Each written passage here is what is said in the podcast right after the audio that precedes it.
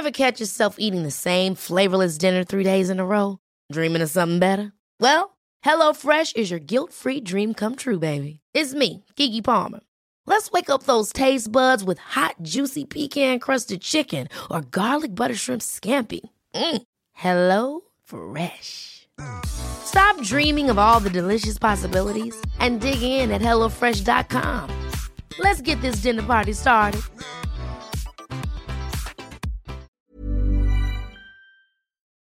This week in league, has Wayne Bennett found a new pet to replace Fluffy?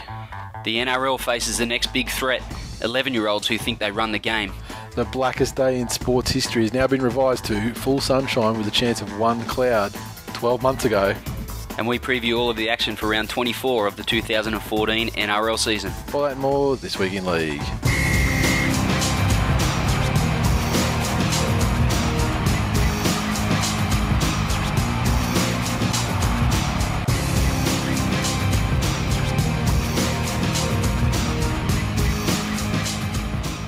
Welcome to episode 168 of This Week in League. I'm Nate. And I'm Glenn. And Um, you are a horrible person. Oh, look, we'll get to it when we talk to the West Tigers game, but I was just saying that Robbie Farah is the fucking cancer of his, of that team. And so you can, and you- I was politely disagreeing. yeah, you were. I mean, fucking team team player to the end.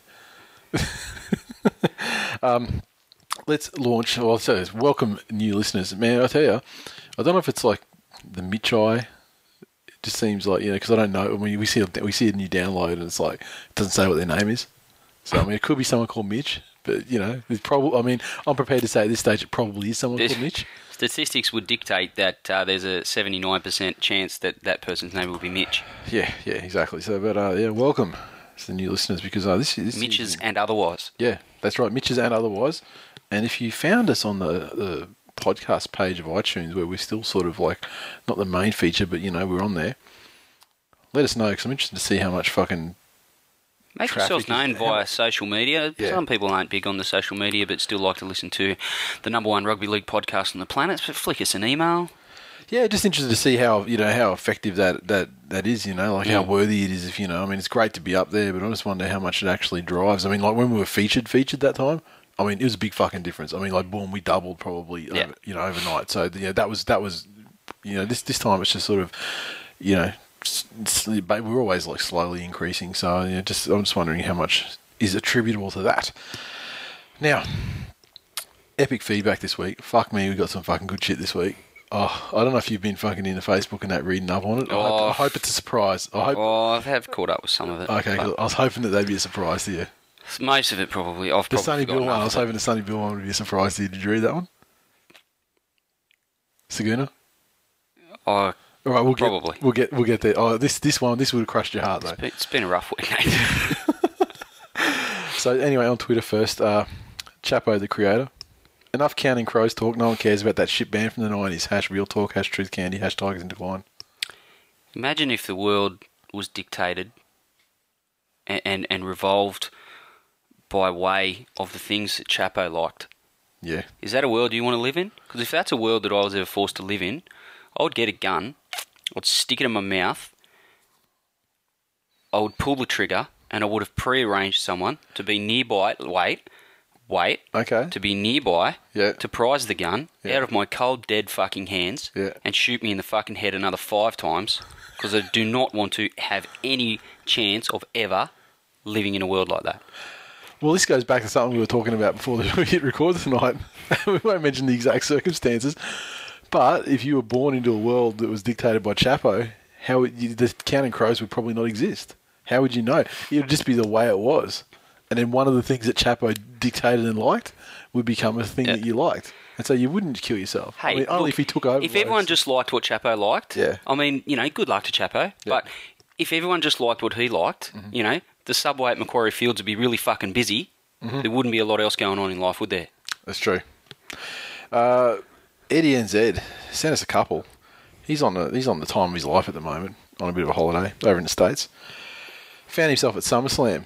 You see that? Yeah. Sent a picture, uh, a picture repping uh, this week in league hat Legend. And uh, one of the, fine flex. Completely lost on most of the crowd, of course. Yeah, well, completely lost. But yeah, perhaps on his you know, friends that he, were accompanying him. I'm not sure, but uh, he said that uh, you would love yourself some Roman Reigns. You know, Roman Reigns is. Nah. He's not Polly. So that- not. so instantly I thought, well, you're full of shit. No, no, he wouldn't. No, he's more like the fucking Rock.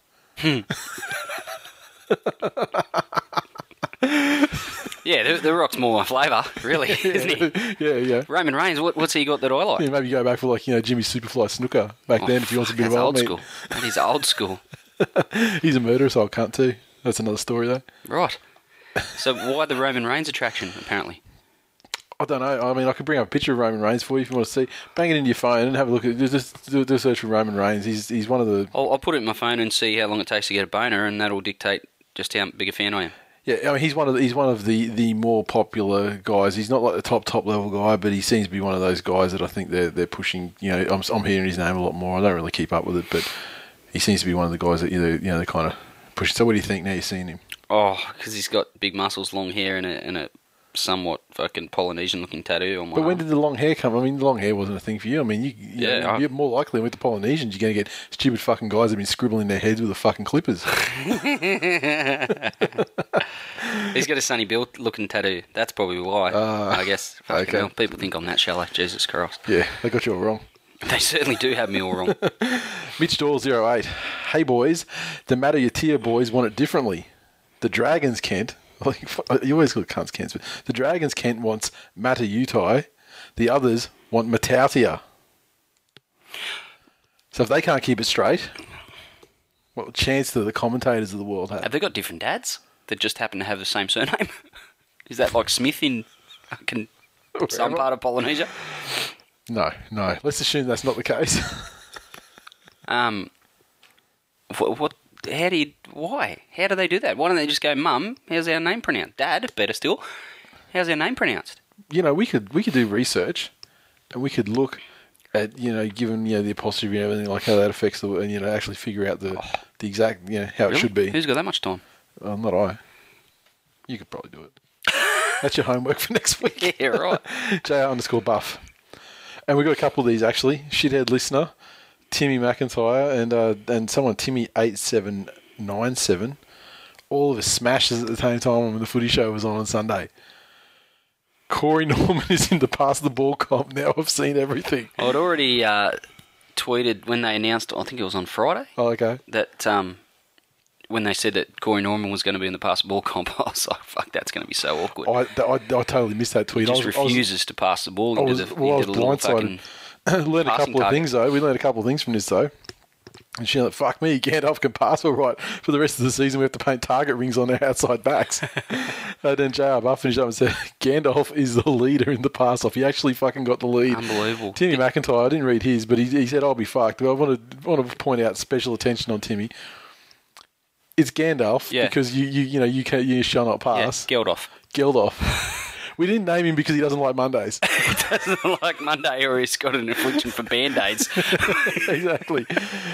We didn't name him for his for, for his ability to raise vast amounts of money for starving Ethiopian children. Timmy. Timmy, Timmy. too much time running the water, not enough time keeping oh. up with world events, mate. Timmy McIntyre, get around him. GT three fifty one. If he was running the water over to fucking Ethiopia, he'd know who Bob Geldof was. exactly. GT three fifty one underscore Johns. Had to give out three, two, and one for kids soccer. I refused to give points to the young Mitch in the team just because of his damn name.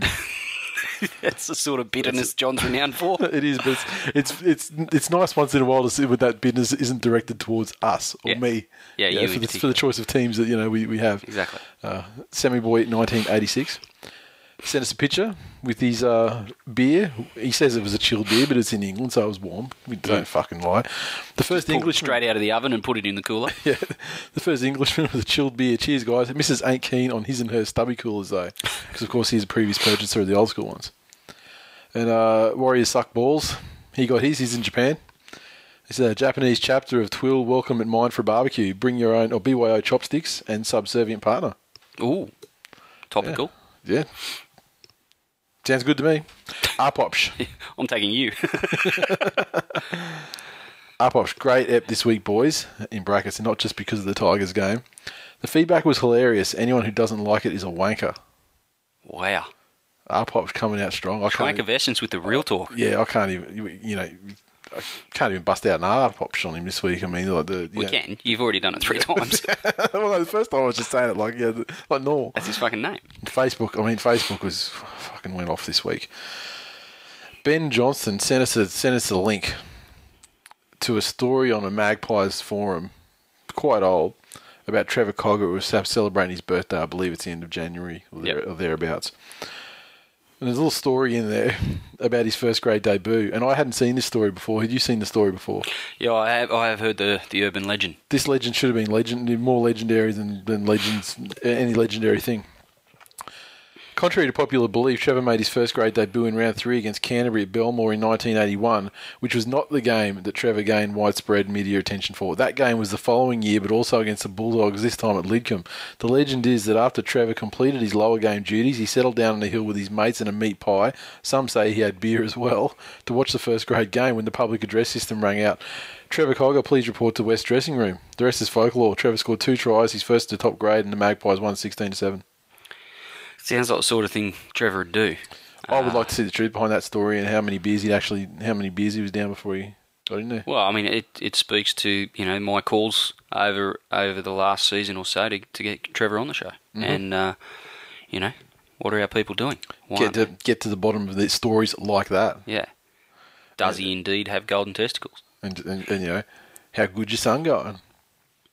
How seed, much better than- seed of the how- golden how much- testicles. Can you believe how much better he is than you were? Stuff like that. Why would you say that? I wouldn't, but I'd be thinking it. Trotters, Trevor fucking- Cogger is a fucking a, a club legend. he's a saint. He's a saint. Trevor how, Cogger how is a dare you saint. say? How many saints have sons that turn out better than they are? They're fucking saints for fuck's sake. Uh, give him time. Fucking kid's only like 16, isn't he? Hey, Trotters, send us an email, uh, sorry, a message on Facebook said, I no longer believe in curses, but I believe Ricky Stuart is a shithouse coach. I concur. That's real talk, but I, I mean, like, you know, let's be real. I mean, it's a pretty pedestrian comment, but I just thought it's proof of life.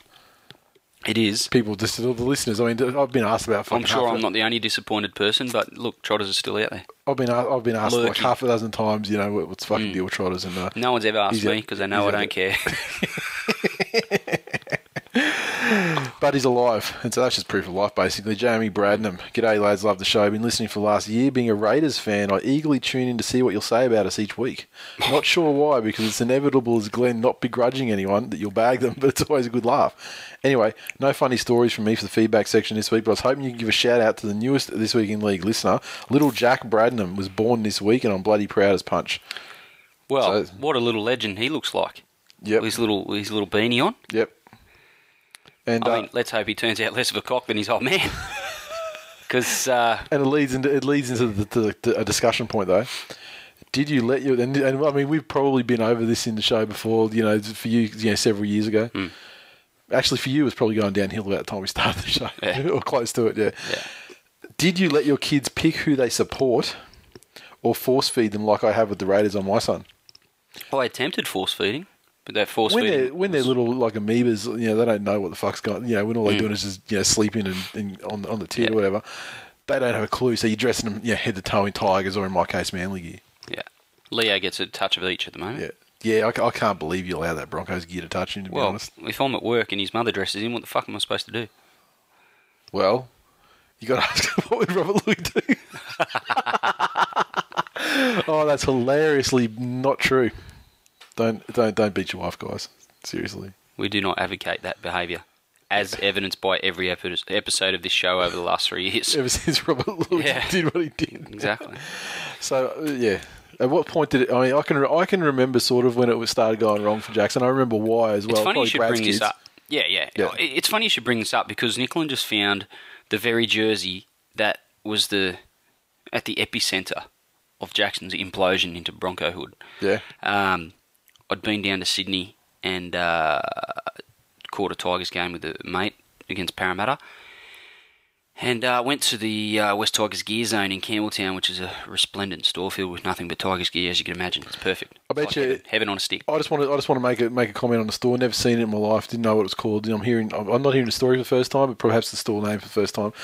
Just want to know: Is the store on the road? Is it like it's not, it's not in shops? It's actually No, on the it's in in a little fucking like is it in like in, a, a, in a just strip set mall of though? or- shops. No, Okay. So, so It's actually off the beaten path. Like it's down where the old uh, Campbelltown Bowl used to be, uh, or skating. Is it bowling or skating rink? One of the two. And it's been redeveloped into like a um, fucking what do you call it? was it like Uh, a, like a trade, you know, not trade secret, but all those sorts of shops. What are they called? like a warehouse sort of? No. Um, the fuck do they call those types of shops? I'm- It's like a like a like you know, it's homemaker centre sort of thing. yeah, yeah, almost like Yeah, that. Yeah. And um, and and it's in there. Obviously, cheap rent.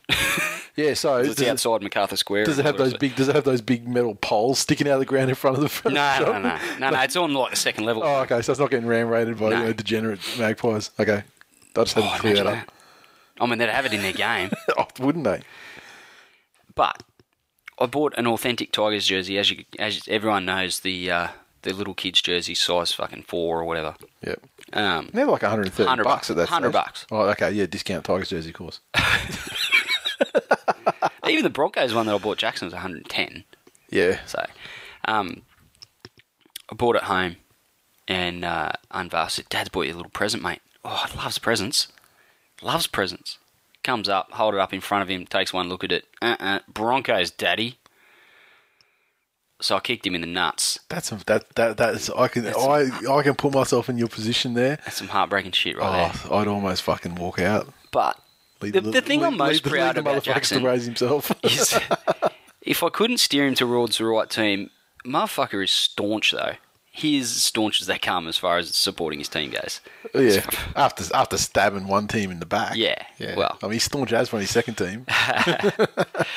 So uh, it turns out that that um, that same jersey is surfaced, and um, Nicklin pulled it out and said, you know, here Jackson is, you know, it's a few years later. Yeah, It still fits him Yeah. because he's he's a tiny kid. yeah, So he's he's pulled it on. He's pulled it on the jersey because he had his football in his hand, as he always does in the fucking kitchen. He's pulled on the jersey. Look, this still fits, and it, it admittedly it's pretty short, and it fits much like the players' jerseys do these days. Yep. Very tight. But he starts running around, running around the kitchen as he does. We've got this little play that we run in the kitchen around the family room Yep. lounge, and fucking cut out ball. He hits it on the fly and dives in the corner and scores. Anyway, he's dropped it. I guess better take this off. Oh, that could only have been improved if he got, got oh fuck, I'm in decline. like, I was like, Eesh. so, and with mine, it is you know, it's much a much more smoother tail. Putting manly gear on, you know, first birthday or something. Got his he got his first proper jersey, and you know that jersey's now being handed down to his little sister, who's you know she loves it. She had a manly hoodie. Whenever the footy comes on, you know she wants to know if it's manly. He's the same. Wants to know if it's manly. Obviously, Matai's his favourite player of all time. He's got he's onto his second jersey now, one of the Kaspersky Chevron ones, and all's going smooth. And the fact that, and he's taken to it so well, and I may have said this on a show a couple of weeks ago, but when Manly were playing the Warriors, we were watching it on Foxtel upstairs, and he's gone. He just sat there watching it for a little while, and, and he's because of footy cards, he's got t- tons of footy cards, so he knows who all the teams are. And he, he looks at it, and he's like, "Daddy, there's two teams of cheats on here today." And I go, "What?" And I was like, first I was like a bit worried, like, "What? Yeah, hang on a minute, fuck are you saying, son?" And he's gone, "The Warriors team and the referees team." That's just, it's sad that you've taught him that. I had- just no, find that. I haven't- I haven't. Well, He's where's just- he learn it, Nathan? He hasn't picked that up himself. Probably the same central consciousness that that, you know It's of, just of sad. lo- you know Let love, the kid enjoy football. the love giving consciousness that you know the, the world of manly you know It's supplies parenting, as far as I'm nourishing. concerned. Well, you're supporting the team that uh that I support, so I've done something right, Glenn. Can you say the same? so yeah, uh, Glenn tried to force feed, and uh, I just let it happen organically, and he made the right choice. Tom Crook, there's one of these poms um do the Super League show. The- Gee, All right, speak, gents. speak about them in glowing terms. Well, poms, is, you know, what, what, that's what they are. Poms are poms. What am I supposed to call them? Residents of the fucking United Kingdom. Righto. All right, gents. Before I get to my point, I'll get the reach around portion of my message out of the way. Great show as always. Although my better half and I have been disappointed recently that our weekly games of Glenn Blakely doesn't begrudge anyone anything bingo have hit a bit of a dry patch. Nevertheless, great fucking show. That's two references this week Yeah. about me not begrudging. I've, now, even when I do go to say it, I stop myself. I'm like, I'm Yeah, not giving you- these you motherfuckers a satisfaction. You can't do it's hey, it's it's like I carumba and you know all that's yeah, you got your catchphrase, you got to use it, man. No. You talked this week about expanding the game into untapped areas of the globe, and I want to shine a little light on areas in the northern hemisphere where this is starting to gather pace. Away from the usual ex-GB nations, in brackets, and those cunts over the channel, Eastern Europe is starting to make real progress in terms of professionalising. Speaks about French people in glutton terms, doesn't he? Developing players. Serbia is one of the leading lights in this area, with young players from that region coming and trialling with the Warrington Wolves this year, and more than holding their own whilst training with some of our game's better players. Last year, Wigan had a couple of Canadian guys do the same with similar positive results. Whilst none of these guys proved to be rough diamonds now tearing up the Super League, these do seem like the first baby steps in the right direction. Disappointing thing from my point of view is that neither the NRL or Super League seem to be doing enough to push the sport in the USA. Obviously, American sports are congested marketplace, but there is a league structure in place, and you can't fault the Yanks for the way that other sports manage themselves in terms of franchising and spreading the money around their respective fields. The fact that there exists a large Polynesian community, not just in Hawaii but across the US, surely gives rugby league a crack in the door, so to speak. A couple of teams from this side of the world have link ups with US sides, Leeds in Atlanta, and Castleford with Brooklyn, but this definitely seems to be an area the NRL needs to be looking at. The collegiate system over there produces guys who are more than comfortable with impact sports and definitely gives them transferable skills in terms of running well and tackling. I'd be interested to hear what you both think of this as an idea. And uh, before I'd lost, and, and of course he knows he knows with feedback you got to fucking come you got to come with a story. If you don't come with a story, you know, don't, don't bother. Before I sign off, I'd like to share another little story with you that might raise a chuckle. As you probably know, before Jamie Lyon was a Manly stalwart, he spent some of his formative years slumming it with St Helens. I had the pleasure of seeing this genuinely gifted player on a number of occasions, most notably whilst I was working with kids who had been excluded from mainstream education for social and behavioural reasons. A workmate and I were able to get tickets to a game between Saints and London, so we took some of these kids along. Saints predictably won the game, so we, as we left the ground with little time to kill, we decided to hang around and do some autograph hunting. After a bit of a wait, the Saints players began to come out, and one of the lads with me, the only one who actually liked rugby, asked if he, asked if he could get Jamie Lyon's autograph. I said yes, and the kid went up to Jamie, who was now only a few feet away. As he was signing his name, the kid looks up at Jamie and says, "I thought you played well today, but my dad said that if you're any good, you'd be playing for Australia, or you'd be playing in Australia." Clearly unsure of what to make of this, Jamie says, All right, what did your dad do? To which the kid replies, He was a bricklayer for a while and then he worked in a factory, but he doesn't have a job anymore. Sensing quite rightly this kid could dish out banter with the best of them, a wry smile crosses Jamie's lips. He looks at the kid and says, Sounds like if your dad was any good at bricklaying, he'd still have a job. Without missing a beat and totally deadpan, the kid replies, Probably not. He lost his right hand in a machine press, so he can't hold a trowel anymore.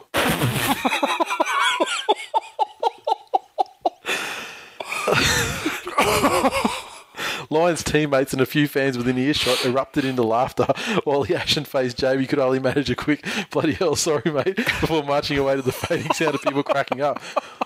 This in itself is one of the funniest things I've ever seen, but having gone on to work with this kid for another three years, I later learned from his mum, a toothless bint who liked the wine, that the father in question never worked a day in his life, was currently doing a four year stint in jail for burglary, and as far as she was aware, was still in fact the proud owner of a fully functioning right hand. That is a brilliant story. It is, it's That's possibly the best thing to ever come out of England. It's yeah, I'd say it's, it's pretty good. And I mean, on the let's let's go back to, to to the serious point about the expansion. Yeah, I mean, like we you know we we supply very tenuously linked players, you know, to the US when they have a internationals, and um, and the Wiggles did a song supporting them. I mean, what else are we supposed to do for them? I mean, honestly. no, but I agree. I mean, I should have like guys like you know, the Rock. You think could put you know get him on board, push the Well, Polynesians he's over there. yeah. Look, at the end of the day, he's he's got some again tenuous links to Australia via the Footy Show. He, he did some stuff with He's Alex tweeting- McKinnon he's and tweeting Beau Ryan and shit. yeah, and, and Sonny Bill. Sonny, yeah.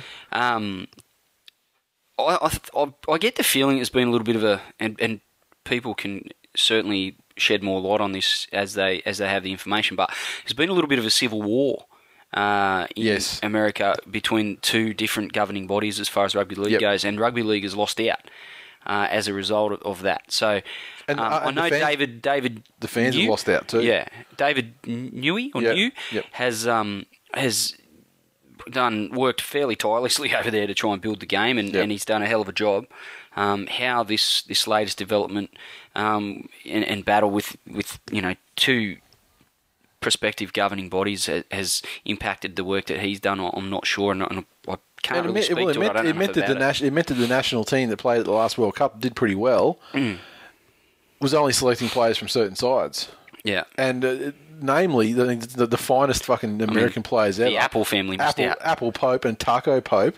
Oh, the Pope family, yeah, sorry, two, the Apple two, family. two stalwarts. Apple Pope being the, the United States captain, and captained the side and played in all the qualifiers that in fact allowed them to make it to the World Cup. Then he doesn't get the fucking run out in the. Yeah, in, I mean, ridiculous. it's, it's, a tra- it's a tragedy. A tragedy for me because I mean that name alone, mate, he's definitely my favourite American player. And if it's not him, it's his brother Taco. or his other younger brother. That I don't Spinach believe. lasagna. No, no, Pepsi. Oh, really? Yeah, Pep, P- E P C I. His Italian cousin No, spinach I mean, we've been through the story of the, the way that those kids are named like fucking crazy. It's been going on for three generations in that Yeah, family, and it's, just lovely. tremendous. It's a great story. I I really think the NRL and you know the international governing bodies are, are missing a huge opportunity to try and tap into that market. There's there's the population to sustain it. There's the um, there's the consumers there to to take it in and, Yeah. and support it, and you know there's certainly the athlete, the quality of athlete there to, to make it a, a very very viable And you, and you have your right collegiate, infrastructure. and you do have. I mean, you rightly say the collegiate, uh, you know, the impact sports and things like that. But also, it's not just like you know transferring, uh, you know, guys who don't make it in the NFL or guys you know who uh, you know played college football.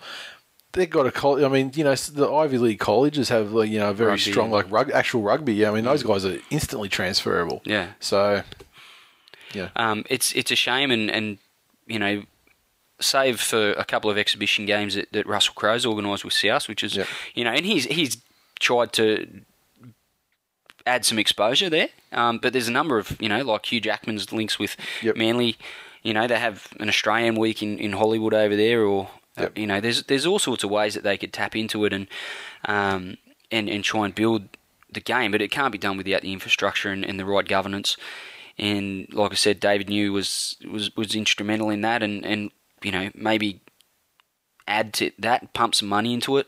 You, you know, Yeah. try and get it happening, get a TV deal. Serious look question, at the UFC, eh? look how fast the UFC Yeah. came. You know, we've already got a sport. We don't have to Yeah. create one at the Yep. end of the day, and people lap that up. So Yep. Exactly. it's not impossible, that's for sure.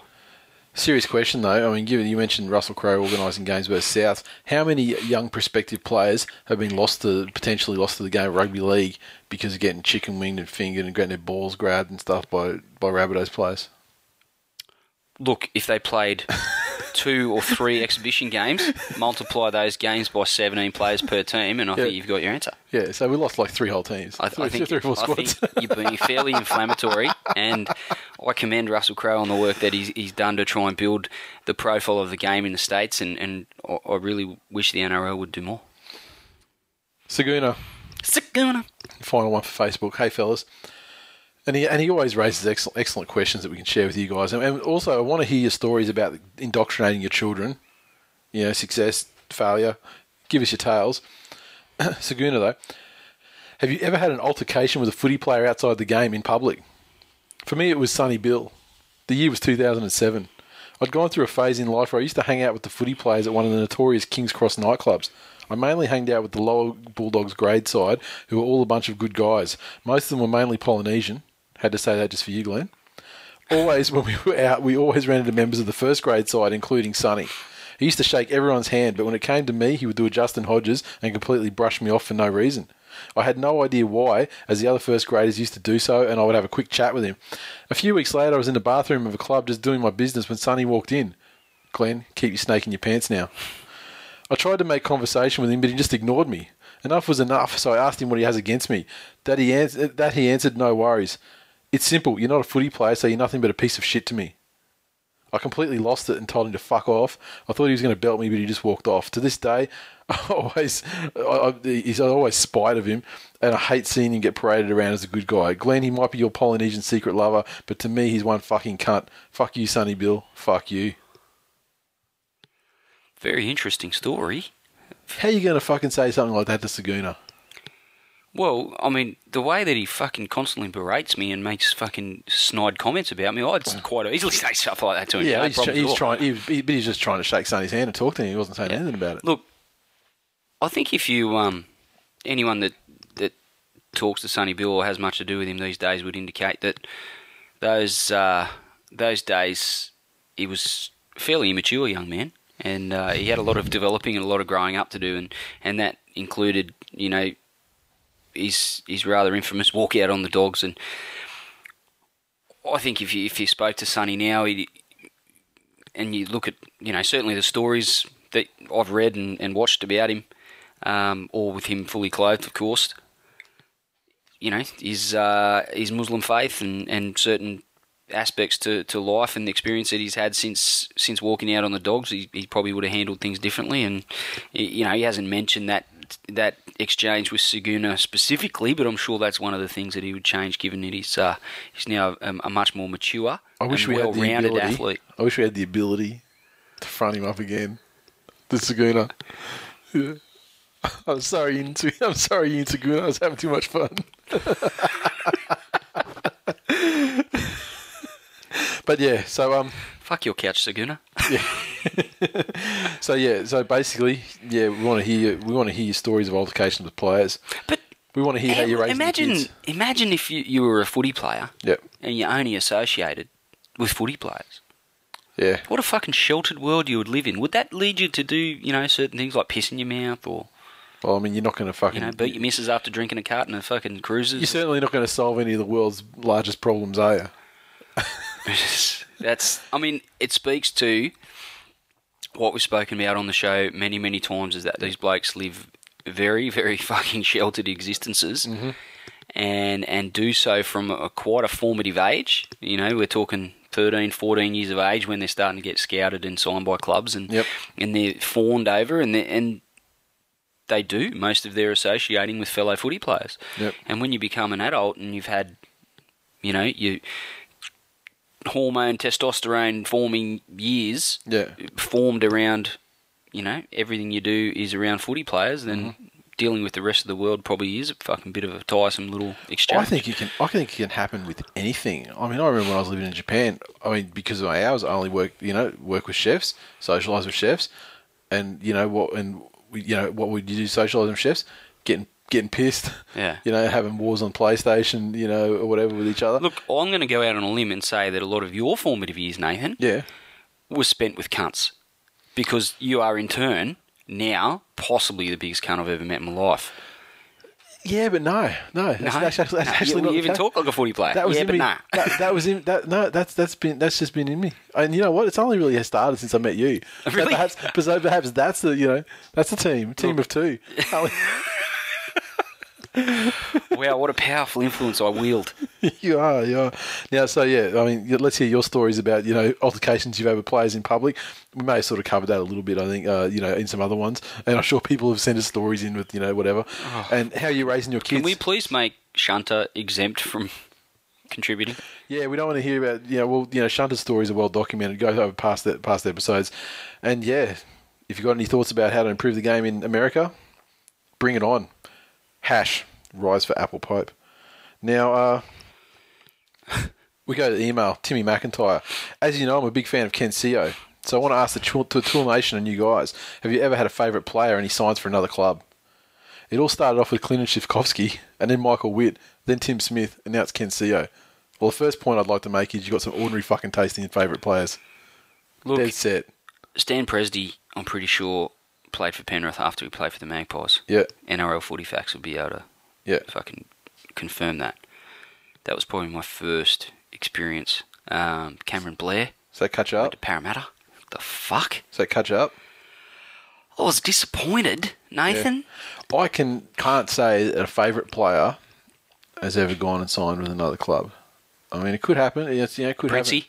happen. Could, could yeah, that burned you, did it? Oh, See, I, I, I think I think a player's leaving, and usually it's like, Princey It's broke up the Beatles. He's like Yoko Ono. yeah, yeah, well, yeah, as we know, you know, it was all Robbie. You know, the evidence is clear today. Wow.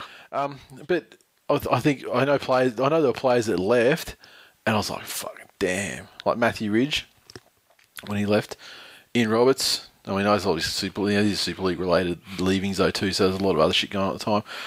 There's I, I struggle to think of anything that really devastated me because the Bob guys. Lindner, and I know he came from another club. yeah, when he- when he made his name out at the Maggies, didn't he? Oh, he, he had some successful times Yeah. at Para. And then, I see. uh, I, th- I, I tend to think of him more for his Queensland stuff rather Yeah. than any club stuff he did. fuck, he was good at that. That was the first time I was really exposed to a guy that just fucking busted his ass in games. what a fucking tireless worker that bloke was. I think the I think the with me though, like favourite players, maybe I was I was just lucky I just to, to pick good to pick good ones that stayed forever. But it was always guys like Beaver and Toovey and that you know that never left. So Some of the things that used to get me with Wes was guys that used to like be pretty shit. Yeah. There was a fair few of those sorts of blokes at Wes. yeah, Graham Mackay is Yep. a classic example. He was a winger, a big, huge, very fast winger Yep. at West. Scored some good tries, even at the Magpies. Showed up to a game at Campbelltown Stadium one day in the wet and left his boots at home. So played the whole game in sneakers. fucking the things that you can't get away with these days. Played the whole game in sneakers. He was our goal kicker. Missed a few goals to say the least. Slipped over on a couple. Yeah. No studs to hold him up, of No, course. yeah. Wet game. and these are the days when they used to have to get a helicopter at Campbelltown, well, Orana Park as it was Yeah. known then, get a helicopter after a big deluge to Try try and and dry it off a disperse some of the fucking water. these are the times we used to live in. So the helicopter leaves, and then out trots Graham Mackay and his fucking loafers yeah. to try and kick goals for the Western Suburbs Magpies. Fucking heady days they So he lived so far away that from the time he arrived at the ground, which you'd assume would be significantly before kickoff, I'm pretty sure he wasn't living in Campbelltown. couldn't get his just missus say to fucking run him down, or you know someone to swing by. Hey, you'd have to ask Graham Mackay. Yeah, I mean, Went to this- Penrith. Pretty sure he played Origin, didn't he? But if if not, he fucking kicked ass at Penrith in a big way. What, what what gives there? Players that leave and just become fucking five times the player you ever thought they were going to be. Yeah, so favourite player. Did you have a favourite player that signed for another club? I'm trying to think of situations where that could possibly have happened with people. I reckon yeah, some of these Canberra guys might have got stung. Canberra supporters, maybe you know, maybe Carney, maybe Dukes or something. You know, Mm. Yeah, that, that's yeah. that's possible. I'm trying to think of you know any other real big uh, seismic shifts in in you know players moving about. Maybe Jennings. You know, Oof, yeah, You know, that's a yeah, big so one. I'd struggle to call him your favourite. You know, Oh, a lot of people probably did. He was a fucking icon in Penrith there for a while. Yeah, but your favourite player. I mean, you know, there's a lot of other, you know, better options for favourite players, and you know, then you could be like Timmy though, that has, you know, Shit taste. look, Schifcofske, Witt, Tim Smith. Well, I've heard stories about Tim Smith today on Twitter that he's a bit of a, and uh, Ken Sio, What does that mean? bit crazy, bit out there. This is before he's documented mental health issues. uh, I saw the Mitchell talking about it today. Go catch up on it. Yeah. So, but yeah, generally, generally shit tasting, shit tasting players. And clubs. Going from Mr. X, can't name the person who sent it through. Didn't want to be named. It's not controversial, but uh, you know, it's quite a nice email. A few months ago, Glenn mentioned on air how Tool gives people a ready-made community on Twitter to interact, which is very true. One of the great things about your pod is the interaction with the gronks you seem to attract. I joined Twitter only to troll you Muppets, and as Glenn said, I found an instant group to, to interact with. Twitter's quite amazing. In 140 character bytes, you interact with total strangers, but you get to know them, and it's not uncommon for people to share very personal things with their Twitter friends, and it's amazing to see people they don't know in real life rally and support them. Well, last night I interacted with one of Twill Nation's members via DM, and he's doing it tough. He's just gotten out of the mental ward of his local hospital, and sounds like he's going through some really tough times. I'd love if you guys could give this champion a shout out in the show and wish him well from me. So there you go. Well wishes to you, sir. Yes. We don't know. I I- He didn't say. Who I was it waiting for you to say who it was. I was No, no, like, are you really going to name no, this no, person? No, he didn't. Fuck, he that didn't. can't be helpful. He didn't say who it was, and he didn't want to be named either because he didn't want people going through Yeah, his yeah. timelines, Yeah, you know, trying to find you know clues and stuff like that. So Look, if uh, if you're going through a tough time and, and you can listen to this show to to escape a little bit or fucking laugh or get angry at stupid things we say or whatever, then Mm-hmm. you know we're happy to do our bit and let's hope things turn around and you can uh, fucking brighter days ahead Yep. I mean, catch up for a beer, or several beers several beers. if that is helpful to your predicament. Alcohol's probably not helpful to anyone's predicament though. Probably not. Still, the offer's there. Maybe just take me out gambling. Now, membership post we've posted off all outstanding memberships and uh, the and new member packs. Uh, If you haven't got yours yet, complain about it. It's Yeah. bound to show up within half an hour. we've had some classic ones like "Where's my pack?" and then they're like five minutes, like you you fucking shitting me. Literally five minutes later, it rocks up. So uh, you know we've we've had members in Japan and a couple in the UK report back that they've got them. So we're going to assume that everyone else has got them as well. Um, Eddie NZ, if you're listening to the show this week. Uh, Yours has gone to New Zealand, so you know obviously you're in the states watching fucking wrestling a lot. Uh, so yeah, get it when you get home, eh? And so that means we're into the last chances for people to get 2014 memberships. Um, we're still in the planning stages of the Brisbane meetup. We've got some ideas. They're fairly, they're fairly good ideas too, I thought. And Yes. uh, so we're just waiting to hear back. But uh, it'll be offered to members first. And it'll be free of charge entry for members. And then there are certain, it's going to be capped. If it's at the place we, we think it's going to be, we're going to have uh, a maximum of 80 people. So it'll be offered to members first, and we, I don't I don't know if we have that many Brisbane members because I think the, the majority of them would come from New South Wales or Sydney. But uh, it'll be offered to the members first, so they have the opportunity. They'll be in free of charge, and then we're going to do the sums, and um, you know we might you know, we've got to wait and hear back prices and that. But we you know we'd love to be able to put on drinks for members as well for free. But in any case, we'll be throwing some food on Yep. at your insistence, Glenn. I was like, oh fucking, cunts can starve. But Glenn's like, no, no, no. We I'll be like, well, I'm going to buy platters of food for myself, and it's probably polite to share share, them. share some for the members. so, uh, in any case, uh, I guess we could say, I mean, whether it turns out the venue we're, we're looking at at the moment or another venue, uh, we're looking at Saturday, September 13, which is the night of the uh, the first weekend of finals football. So it'd be the second and third games, or the, you know, you have, the, you have one on a Friday night, and then Did we say this first or the second weekend of finals? I think it's first, isn't it? No, because thought- that's early September when we're going away for Jackson's birthday. No, I said round 26. Right, okay. And you said no, you couldn't do round 26. Yeah, righto. So first weekend of finals is the week after that. So, j- you, so oh, you- don't so- fucking yell at me, mate. I was just making I'm, a point. I'm, I'm just saying, you know. well, you're getting aggressive, Nathan. I'm, and this is what I'm talking about. all I'm saying is you should know when your son's birthday is. and, and if I say September 13, that should that should either ring alarm bells to you, and then you go, yeah, well, September 13's good. I'm good for that. okay, good, good, because otherwise it was just going to be without Glenn. and so Which may have encouraged people to show up. More people to show up. Maybe, maybe. No, but I think you know we could play like a, yeah, not like a pin the tail on the donkey game, but like a you know kick Glenn in the balls game or something like that. You know that'd be that'd be a big one. We probably we not a very good game. Look, I've got massive nuts. like, you need to make it a challenge for people. so they're following following the, we get the response to members. We'll offer it to members via email. So make sure your email. The email that we'll have for you is the email that was attached to the PayPal account that you, you paid for your membership with. So make sure that's up to date. And if it's not, send us an email to hello at this week in league. Let us know who you are and what your email address is so you can get in on it. Offer it to you guys first. Then we'll look to release additional places for anyone else who wants to come. And um, there'll probably be a ticket price involved, uh, just depending on the cost, etc. We just got to find out how much the food's going to cost and that kind of thing.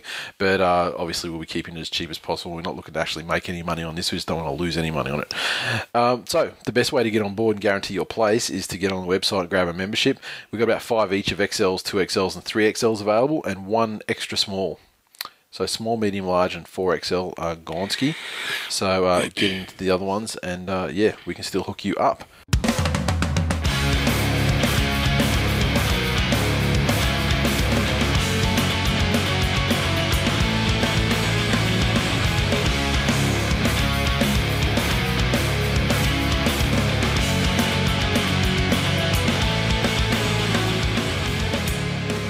News, and this one, uh, recording show late, actually paid dividends this week because this shit came out today, and uh, some past and present Sharks players have been offered one-year suspensions, backdated to the first of November last year, if they admit to taking banned substances. The uh, 17 players had received Asada show cause notices this morning, and. Uh, there's several players have been offered a, t- a deal that would see them free to play regular or return to regular duty this November, effectively a ban of just over two months. It is not certain whether all 17 players have been offered the same deal. It's believed Asada was willing to compromise because of the inordinate delay in the investigation, as well as the fact players might have been misled into believing they were taking permitted substances. Wade Graham, Anthony Tupou, and Nathan Gardner. Uh, was spotted going into their lawyer's office. I was talking about it, uh, and these these players must admit guilt to get that backdated sentence, which is you know we'll talk about after I guess. Cronulla released a statement confirming that five contracted players, Gallen, Gardner, John Morris, Wade Graham, and Anthony Tupou, had received show cause notices. The statement also hinted at a deal and revealed all five players will be in consultation with their lawyers over the weekend. The statement read Players have been offered a proposal regarding a possible suspension which they need to consider before the weekend, with the players to consult with their legal representatives over the next two days in relation to their individual circumstances. The Sharks will continue to act in the best interests of the players and in providing ongoing support both to those issued with the notices as well as others in the club, while solicitors acting for the players will continue to manage the process on their behalf. At this point in time, the Cronulla Sharks Football Club will be making no further comment on any matter relating to the Asada investigation or today's developments. So,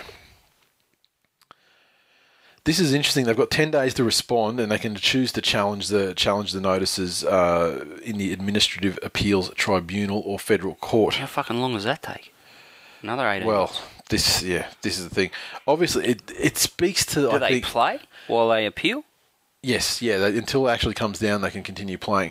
And there were some articles that uh, came out today saying that, that Paul Gallen is the one that's in the trickiest position, really, because he's been potentially offered this deal. It'd put him out till uh, the first of November, which means it would put him out of uh, you know rep duties at the end of the year, where it's you know quite a lot of money per game. Plus, he wanted to have three boxing matches over this off season, and so the amount that was tallied was something in the vicinity of three hundred thousand dollars, possibly that he would lose by admitting to it. So does he fight it? And I think it's it is a ridiculous decision if they're if they were misled to you know being as legal. I mean, that, what I just think it's pretty information do they harsh on the players. Look, if a player has gone outside the directive of the club or, or the policies and, and Yeah, programs the that the club puts in place Yep. and gone out and, and sought the supply of peptides of their own accord, Mm-hmm. Yep. then fucking drop all sorts of forces with hammers upon them. Yeah. I, I have no issue with that whatsoever because it's fucking stupid. Yep. But to expect a player to question the the the professional opinion and advice of a club appointed professional Mm-hmm.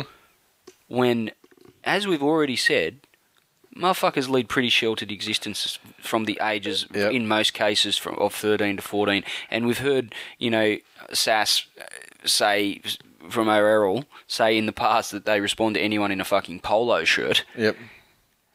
so, if the club appointed and and the club appointed professional is wearing a polo shirt, shirt Perhaps it and was like a stethoscope around his Yeah, neck or something exactly. to indicate that he's a doctor. That's exactly it. Maybe he's wearing a naughty nurse's outfit. I don't know. But if he says, "Here's what the club wants you to take," they're going to fucking take it, and they'll take it every day of the week. Mm-hmm. What are the ramifications of being a contracted player for a club? And in your contract, it no doubt has certain directives about you know that you need to take what we tell you to take. You know, or, you know, conduct your your uh, your diet and you know supplementation according to what we say. What happens if you say, yeah, they rock up with you and you go, no, I'm not taking that. unless a player has a, a specific education outside of, of football, Yep. as far as a, a nutritionist or a dietitian or a, or a um, you know a personal trainer, where that sort of education about steroids or peptides or any of those sorts of products and supplements, um, and and they're well educated on it, where they could say, no, I'm not fucking taking that. Yeah. Um, But even if they did, what do you think the ramifications of being in a club situation? The club's like, well, no, you're fucking you're in breach yeah, of contract. like, yeah, yeah, exactly. So, so what? So, so if that's the, so if that's the case, then that would mean that the players are in a position where they don't really have a choice, and yet so they take them and then they get punished for it. I think if that, I just think it's a fucking slippery slope, and I think the the club would probably be liable to you know legal action. Absolutely, I think if the players go down, then they will sue Like if club. had, like if if Gallen has to miss out on three hundred grand, I mean, what's to He's say? gonna get you know, that he- from somewhere. He's going to sue for his reputation and and lost income, Mm. which he can document. Because the fact of the matter is, he'd be like you know the second guy picked for the Australian side. Mm. Yeah, so behind Robbie Farah. I agree. Yep. Robbie Farah's been stamped never to represent again. I, I don't think we'll see him back for New South Wales. to be honest.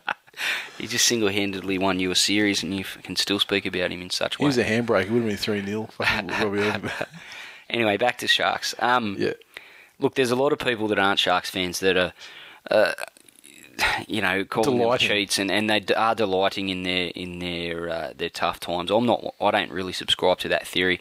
I think it it is pretty harsh on the players that have have just essentially towed the company line.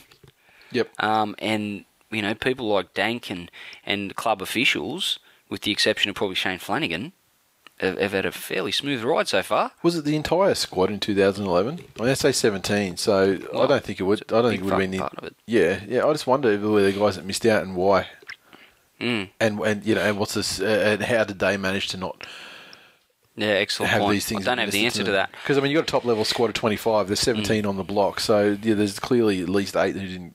Sure. Yeah. Maybe they didn't get injured because it was a, Maybe. an Oh, injury injury- recovery. Ah, okay, you know, interesting. from my understanding, and yeah, look, it's ta- taken eighteen months to get this far. If players start fighting and appealing, as is their right, if they honestly feel like they have been led up the garden path by the club Yep. And club appointed officials and, and professionals, um, I don't see any end to it in any any quick time Yeah, frame. And, sure. and the flip side to this is if they don't if they don't elect to take the the generous offer from Asada, then they you say Get, generous, but they they I said generous. I was doing like this with my Yeah, hands. yeah, yeah, yeah. I was doing It, the quote it automatically labels them a fucking drug cheat, which is not something. It does, but it also gives them a suspension that's not really a suspension because they're not they're, they're not going to make the finals, and none of the players involved are, are a chance of playing finals football, so they don't actually miss anything, and they're back for the before preseason kicks off, yeah, really, or, the you know, at the very start of the off season, you know.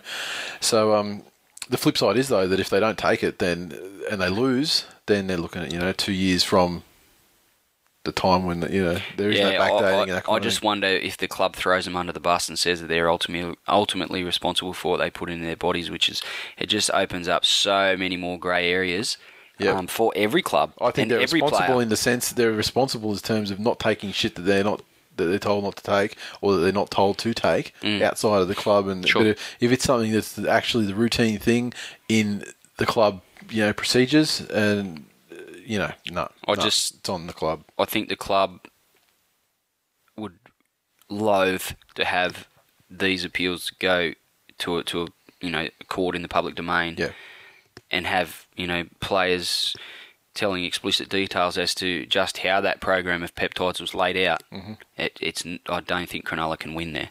yeah, I don't think so either. Next up, Dane Gagai wants to return to the Broncos, the club that sacked him two years ago, and he will start negotiations with Brisbane over the summer with with a view to joining them not in 2015 but 2016. He's set to be the first example of Bennett's pull. As an as the explosive pack has told close friends, he wants to play under Bennett for the rest of his career. Jesus, sounds familiar. He'll be a major threat to the Broncos when Knights attempt to end Brisbane's final hopes on Saturday night at Suncorp Stadium. He's been in sensational form as the Knights continue to shock teams ranked above them. Newcastle made a formal offer to extend Gagai in June, but he decided to sit on it. He will now test his value on the open market with Brisbane favoured to sign him. He's off contract at the end of next year, and it's understood he wants to follow Bennett back to Brisbane for the 2016 season. Gagai was sacked by Broncos coach Anthony Griffin two years ago following a string of minor disciplinary issues, such as wearing the wrong attire and arriving late to team meetings. Now Bennett is replacing Griffin. He can return to the club he debuted for in 2011. His management company has not spoken with Bennett directly, but incoming Knights coach Rick Stone contacted them on the weekend to ensure that they knew he wanted Gagai long term. Gagai has nothing against incoming coach Stone, but simply credits Bennett with shaping him into a professional footballer and wants to continue his development under him.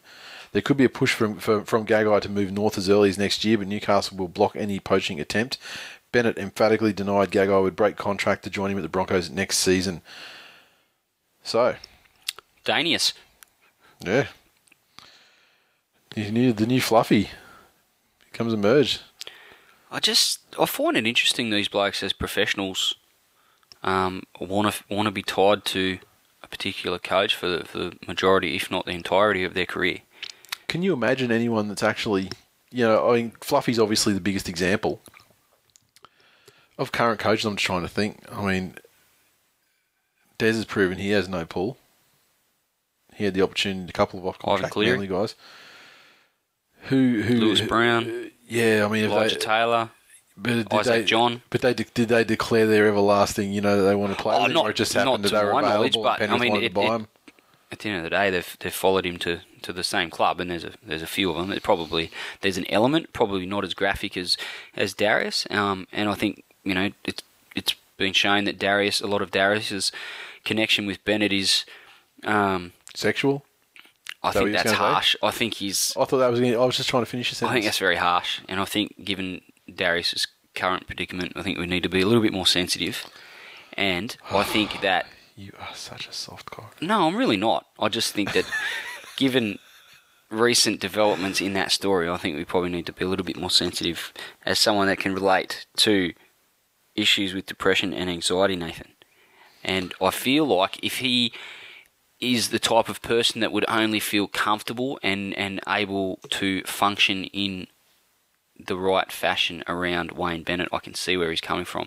I think he probably sought the wrong type of profession with Yeah. those sorts of issues Yep. that he's obviously faced for a large part of his life. Yeah, because the, the the indication is that he's you know it's been for you know for his whole life. Well, yeah, I mean, I think his Or his parents have whole got a lot adult to, parents have got a lot to answer for there, as we've Oh, yeah. said before. But um, look, Gagai has, has come a long way since he left Brisbane. I think Mm. it probably helped him, and Yep. he's one of those guys that probably a bit like Justin Hodges. I think. I think the time where Justin Hodges left and went to the Roosters, even though it wasn't the most successful time, Yep. I think it probably helped him upon his return to Brisbane, and, and he was probably a more complete, and well-rounded um, player for the and, and person as it, for the experience. I think Brisbane, over and above a lot of other clubs, is a very again very sheltered experience. We can keep coming back to that word, but um, you know they put him under a fucking blanket there. If you're a fucking Bronco, you're a Bronco, and, and you you know you're im, um, immersed in the culture there, and um, and it was only height. You know, it was only on another level level again when Bennett was there. So um, that would probably lend itself to these guys having those sorts of connections. But I think he's he could well be doing himself out of a lot of dough. Yep. If he's if his sole focus is going back to Brisbane because he's Well, he's know, come a long way. He's, he's he's had a good season this season in particular. I think his timing is, will, will be perfect. To be honest, he'll he'll have to start out in the wing, which he probably won't like. But Justin Hodges doesn't have you know maybe he's got two years left in him. Well, I And think so he might have one, more year- injury for He- Justin Hodges yeah. next season, long term. I think that'll be the end of him. Yeah, that's it. So he'll he'll have one he'll he'll have uh, one year maybe He wouldn't the be wing. against it. Yeah, he'll have one year maybe on the wing, and then he'll then he'll have a centre spot, and you know you will probably get Copley in the other one. So Mm. Yep. I, I think the, I think the centre position is ripe to open up for the Broncos over the coming years. Sure. So you know, it might turn out to be a good move for him. Okay, next. This is, uh, you know, this is probably just politicking before a big game, but Jarryd Hayne has accused NRL referees of favouring clubs with superstar forward packs, insisting they get away with things in the wrestle that we don't. Having only won two penalty counts since round 10, Hayne says Parramatta are paying heavily for fielding a pack without current state of origin or Australian representation. And uh, he says, uh, the penalties, it's because of who we are. We haven't got the big name forward, so we get no leniency in the ruck. You look at clubs like Manly, Melbourne, Canterbury, South Sydney. Why are they going well? Because they're wrestling in tackles. They're getting away with things we don't. We don't have big name players, so we're not getting treated like they are. Fucking Just- have a cry, mate. Dead set. every team wrestles. Every team wrestles. I think you'd have to break down every fucking penalty before you make a blanket statement like that. You'd have to break down um, penalties given and conceded in the ruck by way of, of wrestling tactics to, to make a firm case. Yeah. Um, Jarryd Hayne does have a habit of complaining after every decision, Mm-hmm. whether it happens in the ruck or in the crowd or fucking in the in goal or anywhere on the field or off the field for that matter. Statistically, he, he does go to the referee with arms outstretched quite a considerable amount of times during a game. statistically though, uh, he- the the stats don't back him up because the uh, the most ruck penalties for any side this year is the Gold Coast. Second, the Storm. Third, Roosters. And they'd be two teams that you'd think he would he would Mm. Categorise as glamour, you know, whatever. Yeah. The Eels are back in fourth position, so you know. This, I think it's not just ruck penalties. I'd love to see a breakdown of the penalty counts in every Parramatta game. Maybe how many referees got penalties. something against forward packs with repetitive names, Pauli Pauli and Moimoi, and, and and Parramatta have ta- taken steps to rectify that by dropping Fui, and Pauli Pauli was named in the New South Wales Cup side as well. yeah, maybe that's the case. So maybe that will yeah. so I think yeah, it's probably a shrewd move because given that they're playing Manly Mm-hmm. this weekend, um, you know, if referees are a little bit sensitive to these sorts of things that come out in the media and are looking, uh, you know, there there are talks that happen pre-games and, and issues that are going to be highlighted and focused upon by the officials and he might get his way, and, and wrestling might be a focus on that given night, and it might win him a couple of penalties, given the field position that might win him the game. But I don't know that overall that he has a legitimate issue and a, and a, and a real gripe, um, given that you know, and I, I think the the star power of his forward pack. Um, you know, maybe they maybe the staff, the forward packs with the most stars are just better at wrestling. Maybe that's why they're stars. Well, just better. Just better, Better players. players in general. Yeah, I mean, let's face it. I'm sure East uh, fans and, and Manly fans would, would, you know, I don't think they'd be, t- you know, talking too much about winning penalty counts either. Mm. Because I tell you, that rarely happens for either of those guys either, as well. Um, next up, ah, Laurie Daley signed. I don't really give a fuck about that story. Another two years for Origin. Blah blah blah. Good sign gives New South Wales the Good for stability. Good as for you. Laurie. Job's not done yet. Got to win the next one, and so on and so on. You know, you did the job though, and against against my expectations, I have to say, I didn't rate you at all. Mine coach. too. I didn't. I didn't think that he was going to make a great coach, and he certainly proved me wrong. Um, and I think his efforts with New South Wales have been uh, been very, very good. The results certainly speak for themselves. Yeah. Sure. We'll move on to the next one. This this uh, ball boy gate thing. So uh, the NRL they failed to take any action against the ground official at the centre of the Parramatta ball boy gate. However, a timely holiday is ensured that ground manager Bruce Richards will avoid any further controversy this weekend. Richards, a part-time employee of the NRL, was accused of placing the blame for Parramatta's narrow two-point loss to Canterbury last Friday night on the two Eels ball boys following a controversial no-try ruling. The incident was sparked when what appeared to be a match winning try by the Eels was denied by the match referee because the ball boy threw the football to Parramatta winger Vaitai instead of placing it on the touchline. Richards vehemently denied criticising the two ball boys, despite Eels coach Brad Arthur labelling the incident as unacceptable. An NRL official told the boys they cost Parramatta the game, which I'm disgusted in, Arthur said. The kids feel privileged to be ball boys, and when they're held accountable for a game of football, it's an absolute disgrace. That kid is going to remember that for a long time, a long, long time. I think Gus Gould, and I know a lot of people don't agree with things Gus Gould said during commentary, but I think his point about a professional billion dollar sport on on you know some of the biggest stages at the moment at this time Yeah. of year has a rule that is reliant upon the actions of a 10 or 11 year old kid Yeah, um, c- determining the outcome of, of its games yeah. Is is fucking ludicrous. Mhm. And I don't like the rule anyway. I think that if you get the scrum feed, It that's enough. sa- yeah, it- it's it- enough of an advantage The if rule you kick never a says 40 the 20. rule. The rule never says there's a quick tap. The rules is you can have the tap, or you know you can have Yeah, the tap. yeah. It doesn't it doesn't it doesn't mean it's a quick tap, and the ball like like I said, the ball gets placed on the line by the kid, and then you take the tap like any any At the end of the day, line the rule is the rule. So the, Yeah. the, the actual adjudication of the referee was correct. Yeah. I feel. Well, I mean, let's face it. A, it had to be placed on the line. It wasn't. It was thrown at the player, which obviously leads to you know momentum and things like that for the defensive side. Sandow didn't even tap it anyway. He sort of Hmm. put it on his thigh or you know on his knee. I mean, so I'm sorry. That's and if our under sevens carnival is anything to go by, there's a couple of refs in particular, one in particular, two that were doing it fairly extensively, but one in particular was fucking adamant. yeah, Tap the fucking ball with your foot. She fucking blew play up a bunch of times for. that's good though. I I mean, mean, like you know, get it in, drum it. Our boys, our boys are so well coached that, that we didn't have an issue, but some of these other teams.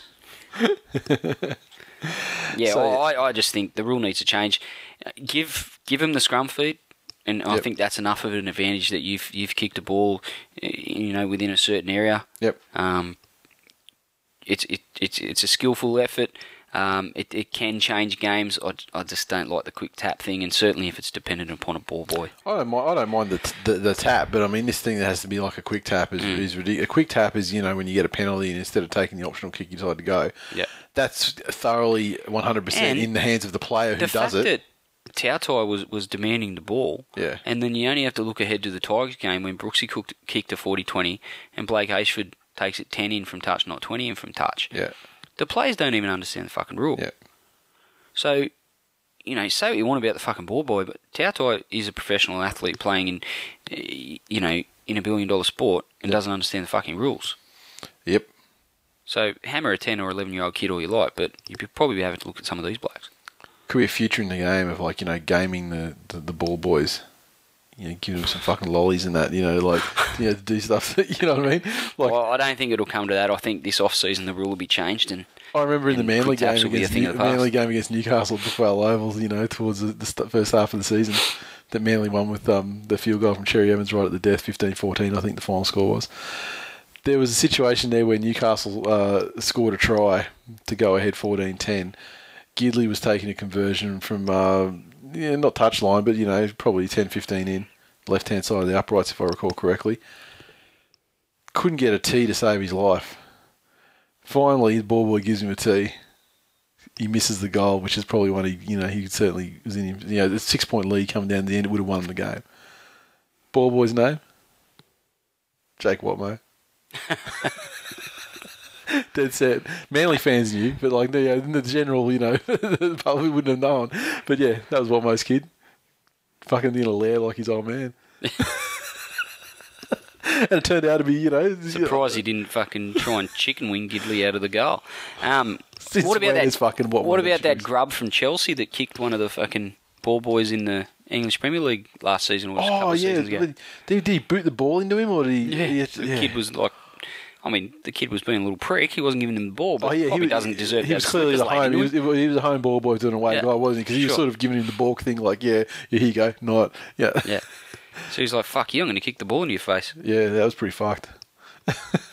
These fucking ball boys, eh? Fucking jerks. a lot of them.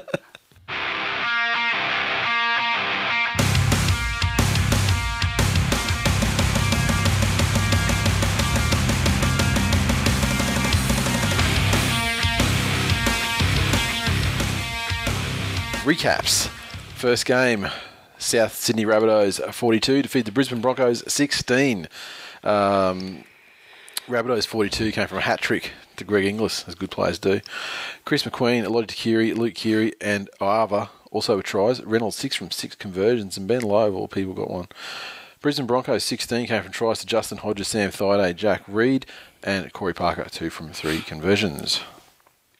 I think this game probably shows that South and Manly are, are clearly a class above the rest of the comp at the moment.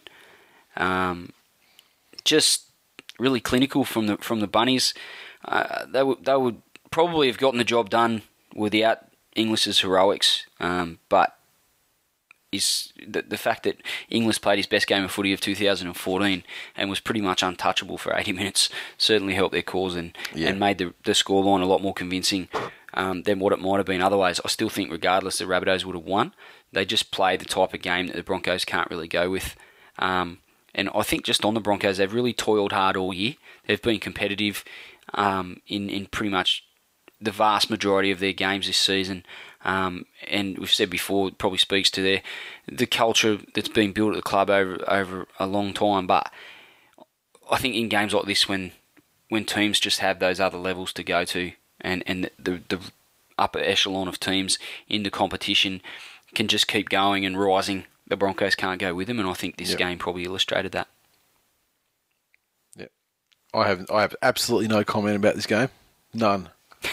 None whatsoever. You're just being a troll now. My opinion on on South Sydney Rabbitohs games, I've been informed is uh, is is invalid, and uh, and I can't I can't offer an opinion that differs from um, basically. Well, I, I can go on. I just sucking, sucking their penises. I think if um, if South forwards and and namely the Burgeye can continue to, to roll over the roll through the middle, remain unsuspended, which isn't a Um, give, which isn't a you given. know, it- it- there's there's certain elements of their game that are fairly simplistic for them, but they're hard to defend against. And I think the way their forwards can get a roll on is is key. Uh, Reynolds' kicking game is, is also really crucial in, in what they're going to try and do. Certainly come finals time, but when you can sprinkle a bit of GI gold dust over the top of that, it becomes a really fucking hard thing to deal with.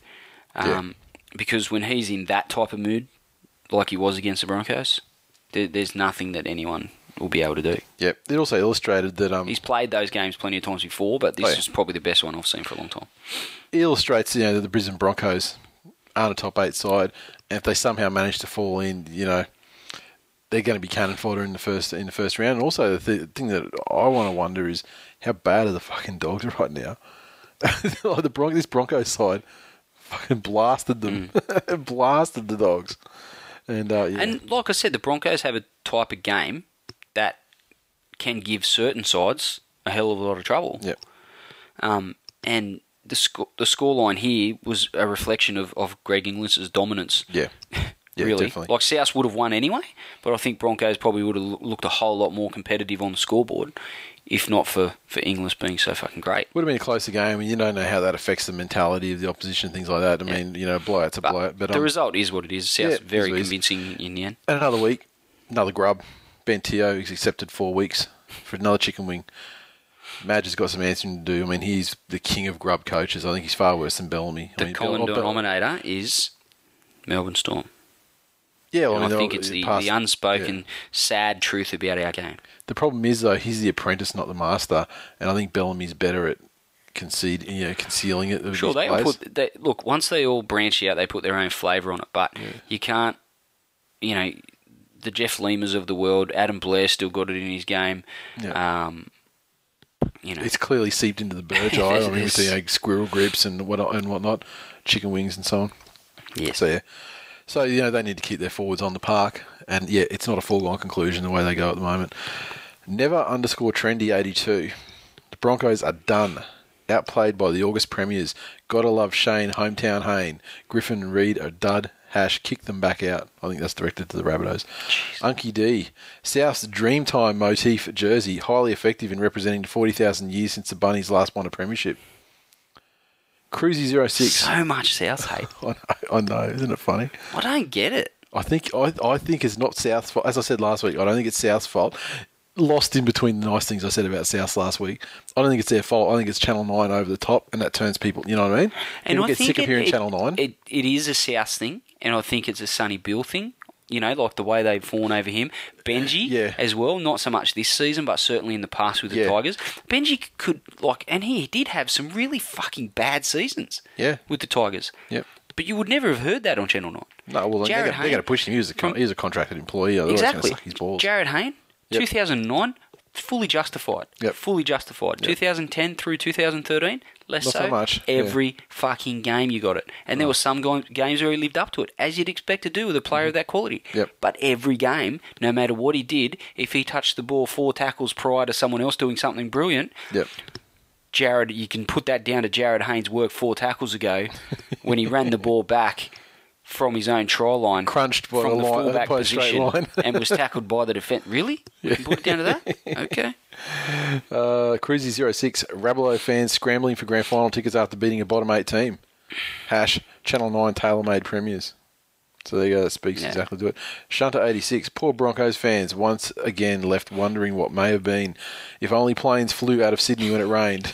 Hash GI no fly. Uh, you fucking what, mate? You underscore FKN underscore WAT underscore M8. Put a lot of thought into that, isn't there? It's just too much hard work. Bunnies send old horses to the glue factory. Even 17 fullbacks can't save them. Hash Broncos in decline. Hash army of fullbacks. And finally, Eddie NZ. I'm not convinced Bennett's the man to take over, but we can't continue under Hook. Last three seasons, unacceptable for a one team city. Moving along to the Canterbury Bankstown Bulldogs. 18 defeated the Parramatta Eels 16 at uh, ANZ Stadium. A good crowd, just over 30,000 people in attendance. And the Bulldogs 18 came from tries to Greg Eastwood, Mitch Brown, Aiden Tolman, Hodkinson, three from three conversions. And the Eels tries to Jarryd Hayne and a double to Semi Radradra. Sandow, two from three. Pretty costly loss for Para. I think it's a game given the Bulldogs, them, I think. given the Bulldogs' form leading up to this game, and I know um, as we get to, pretty desperate, but it's really a game Para should have won. Big game. Yeah. They had the momentum going in. Um, They had the momentum coming home, too, you know. Yeah. Um, you know, to, to get pipped 18-16, um, and you can make what you want of the ball ga- the ball boy gate situation, but they should never really been in that position to have to jag a, a try from a 40-20 quick tap to, They to were on win it. such a roll for the last 20 minutes, so, Mm. if not longer. They really should have cracked them. And I guess you know, given the the dogs' current predicament, you do have to give them credit for their for their scramble and their desperation in defence. Um, you know, just the dogs found their grit and they found you know their customary grind. You know, in in those times where it was a real arm wrestle and, and each team was was trying to show that their desperation was greater than the other sides. But whether they've found that in time for the finals and can can right the ship, um, you know, remains to be seen. It needs to be judged over a few more weeks yet. But um, as Ennis said in the post game, you know, two really desperate sides. Parramatta still, you know, trying to build on you know, their form of the previous weeks, and the Dogs trying to turn things around. Um, it, it, led to a pretty high quality um, game for the most part in um, in front of a, a decent sized crowd. Yep, yep. I mean, this this I think this is. I haven't looked at the the mathematics to talk about teams with their mathematical chances, but the Eels have a very tough tough uh, tough uh, mountain to climb if they're going to make their way into the eight. This was a very winnable game for them. I mean, You know, even they're, they're in a played out field- situation now where they can't lose any more games, and um, you know, with another week's worth of momentum, having won this game, they would have been looking a whole lot better. Now Yeah. they got to, you know, effectively got to start from scratch again. Yep. Okay, uh, Erebus Chaos. I fucking hate Hayne, but fuck me, that cunt can play. Someone get a fire extinguisher. Hash cunts on fire. Andy underscore Siegs. Radradra believes in making semi tackles. And you know that was another thing. Some of the choices Para made at the end of that game, Radradra going from dummy half when they had a full line set out to the right. Yep. Um, you know, which is it's fucking Haynes bread and butter. Yep. That shit. Yep. You know, You had a nice, you would have cut three guys out, you know, out to the other wing. and exactly. We've seen it happen a hundred times. You know, or even Sandow with Hayne as a foil. Yep. Sandow, you know, throwing a dummy and scooting through. Mm-hmm. You know, it's just really selfish brain explosion from from Radradra, and you know that wasn't the only one. Hopoate going into touch. Yeah. Um, shortly after that, that mix up And with there's, the there's a tweet. boys, so- Then there's a there's a tweet uh, coming up about Hot Whitey. Uh, Mitch Doyle 08. I blame Dave Smith. Have we looked into having more ball boys? Surely we could get a ball boy bunker. Uh, Unky D. First Man, half. his finger on the pulse of the game. First half looked like the Hayne plane was all MH370, MIA, but he eventually turned up and went all MH17, found but destroyed. Too soon for that or what? Yeah, I'm not a big fan of that. GT351 underscore Johns. Tough game, much improved effort by the Bulldogs. Hayne almost did it. Bulldogs held tight, thankfully, against the Hayne plane. Finally, Jake underscore Chook. Has there been a bigger myth in the NRL than William Hopoate? In 16 games, he has two tries, three try assists, six line breaks, and three line break assists per Fox stats. Hash Bigfoot. I see your point. I just think it was always going to take a season for him to, to get anywhere, I mean, and maybe another off season for him to get back. To Let's be real. In 2011, he was fucking great. But he had a decent side around him too, just quite. Well, that's true too. Premiers, you could even say. Best side in the comp that year, eh? But you then, know, yeah, it's pretty pretty easy, you know, for a young kid. It's a, it's a pretty cruisy ride into first grade playing on the outside of some of those blokes. Yeah. Well, Jamie Lyon, I mean, yeah, Yeah. you know, Exactly. Um, you know, he made Wolfman look like a winger for probably two or three years longer than he should have. If he charged Wolfman royalty for, royalties for just how good he made him look, he'd be a fucking millionaire. now, um, yeah, and at the end of the day, two two years on his Mormon mission. I mean, riding riding a bike doesn't have do anything to your tackling technique, and knocking on doors doesn't do shit for your But- fucking passing game. Two years from your from your prime of an athletic pursuit is going to have an impact. Yeah. And you know, it wasn't like he was two years playing another sport.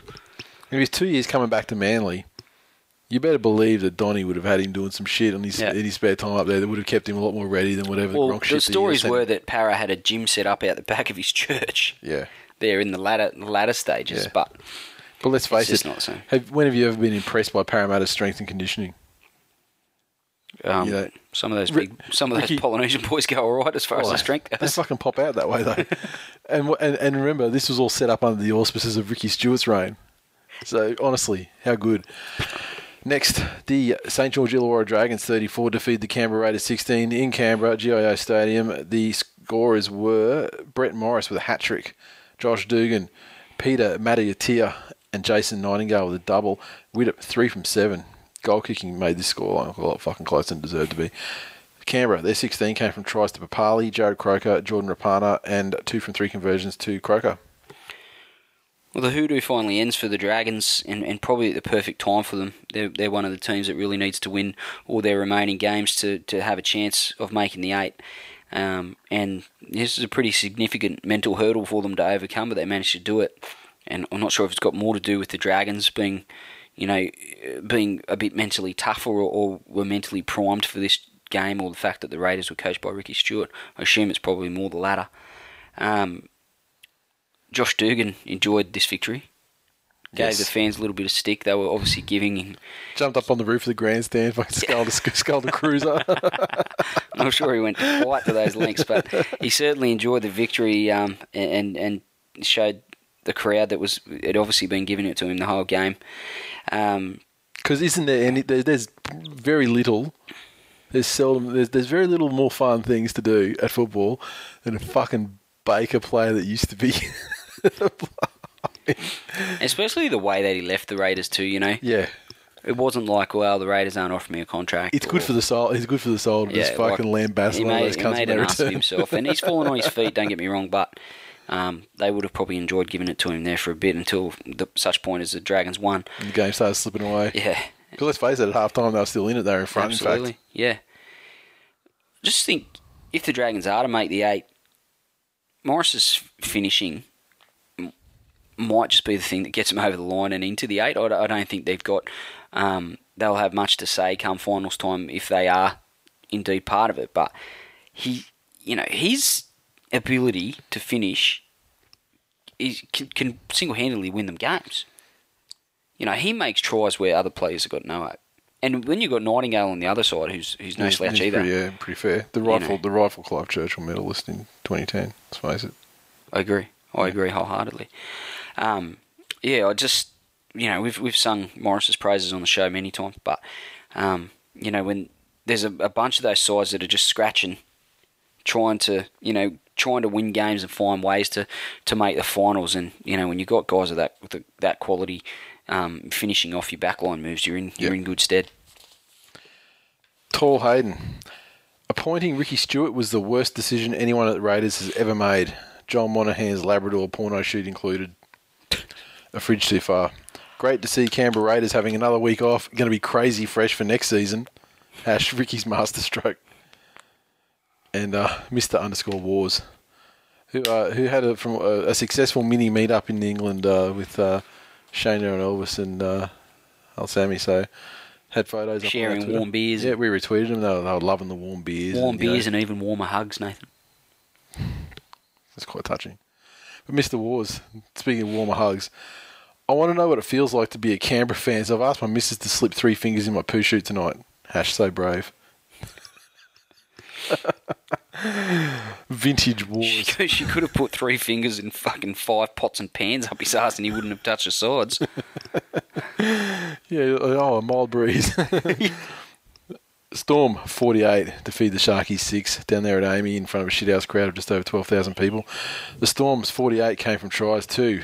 Corabetti, a double to Fonua, Sisawagga, Jesse Bromwich, Will Chambers, a double to Tim Glassby, Jordan McLean, and Cameron Smith, 6 from 9 conversions. The Sharkies, simple, try to Valentine Holmes, and a conversion to Michael Gordon. Nothing more than a training run for Melbourne. Um, Cronulla were pretty ordinary, and Melbourne were fairly went about their business without too much resistance. And it's pretty obvious Cronulla's year, for for a number of reasons, can't come to an end soon enough.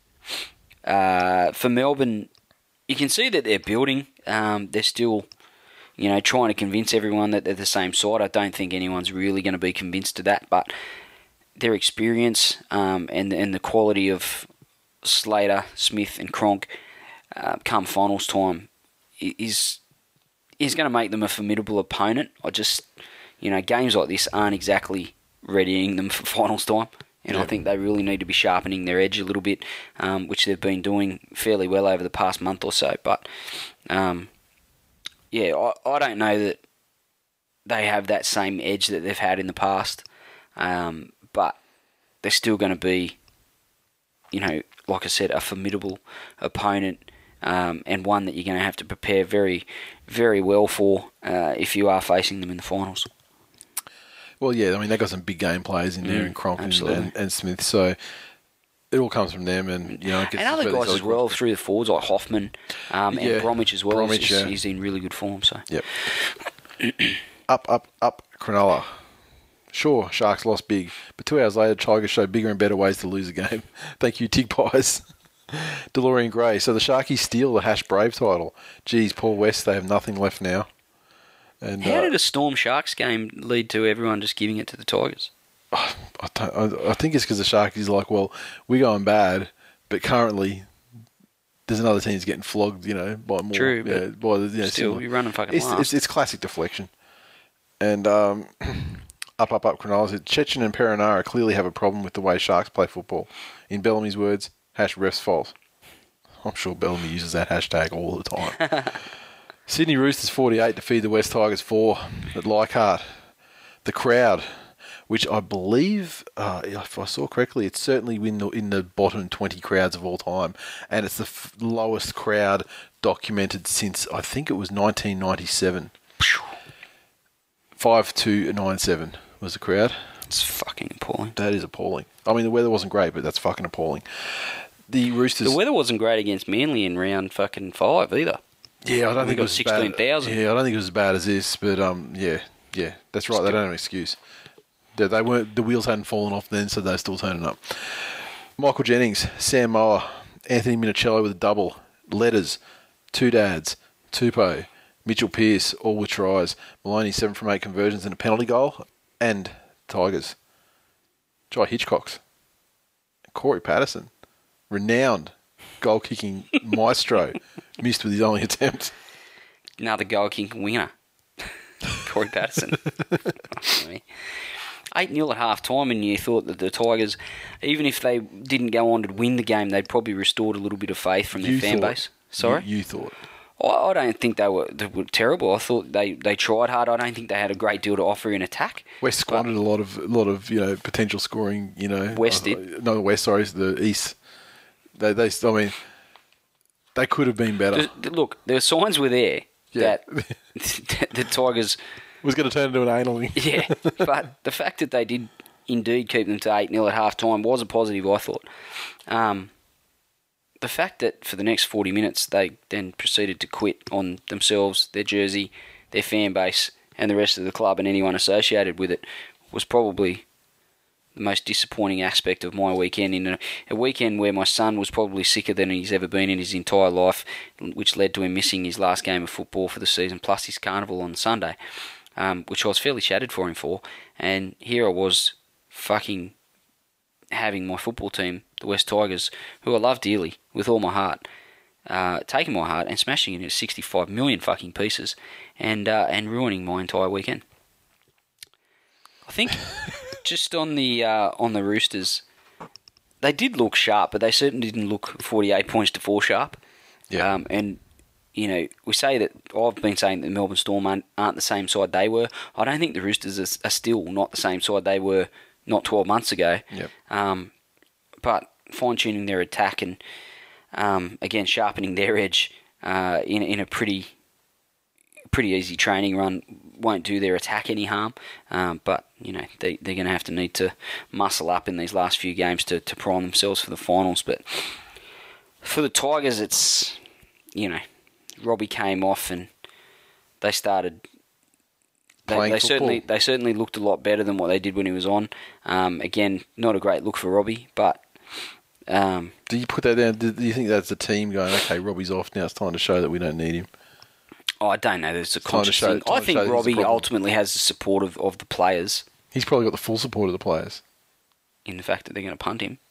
Well, I mean, the players can't make that decision. Yeah, I um, you just you'd love to have that intimate knowledge of, of exactly what the fuck is going on and, and listen to the, the conversations between board members and, and the hierarchy at the club and and and how that filters down to the players, including Robbie Farah, because with with all the work that's been done and and the the retention of, of the young blokes, you know, the development that we've had of Brooksy, even Moses and Tedesco um, in the games that he has played, um, you know, the the emergence of, of Blake Austin as, as a huge part of the team, um, Gave, Taupau, you know, there's been a lot of a lot of positives coming out of this year, but you look at the way they're trotting out there at the moment and, and How representing positive their is club. how positive really is Gave?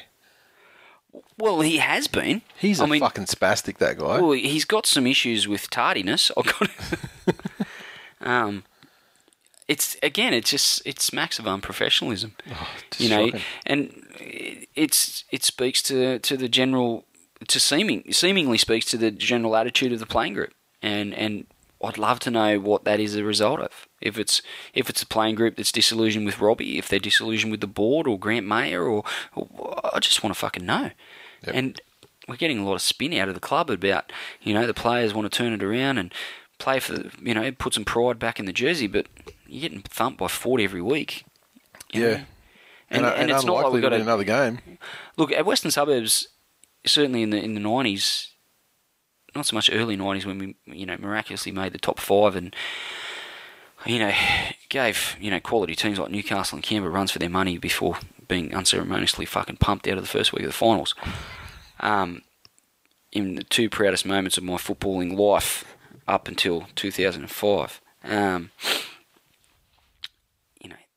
they didn't have a lot of great players Yeah. in the, in those 90s years. No, but they gave it. I mean, you know, they You they, know, they tried their best. They, it, was, at- it was cattle that was the problem for them. That's that's Yeah. exactly it. You know, at the end of the day, Robbie's an international. Galloway's played Origin. Woodsy's played Origin. You know, Taupau's now, now played for New Zealand. We've got, you know, the most hyped up potential halves combination, young halves combination. I'm not going to put too much on them because they are inexperienced. Brooksy was just coming back from injury as well. But it's not like they've got a team of chumps out there. And and they're putting these sorts of performances together. It's it drives me fucking nuts, Nathan. Is what it does. Mm-hmm. I don't mind losing, and I don't mind a side that has you know no real comparative ability with their opposition getting done by a decent scoreline. Yep.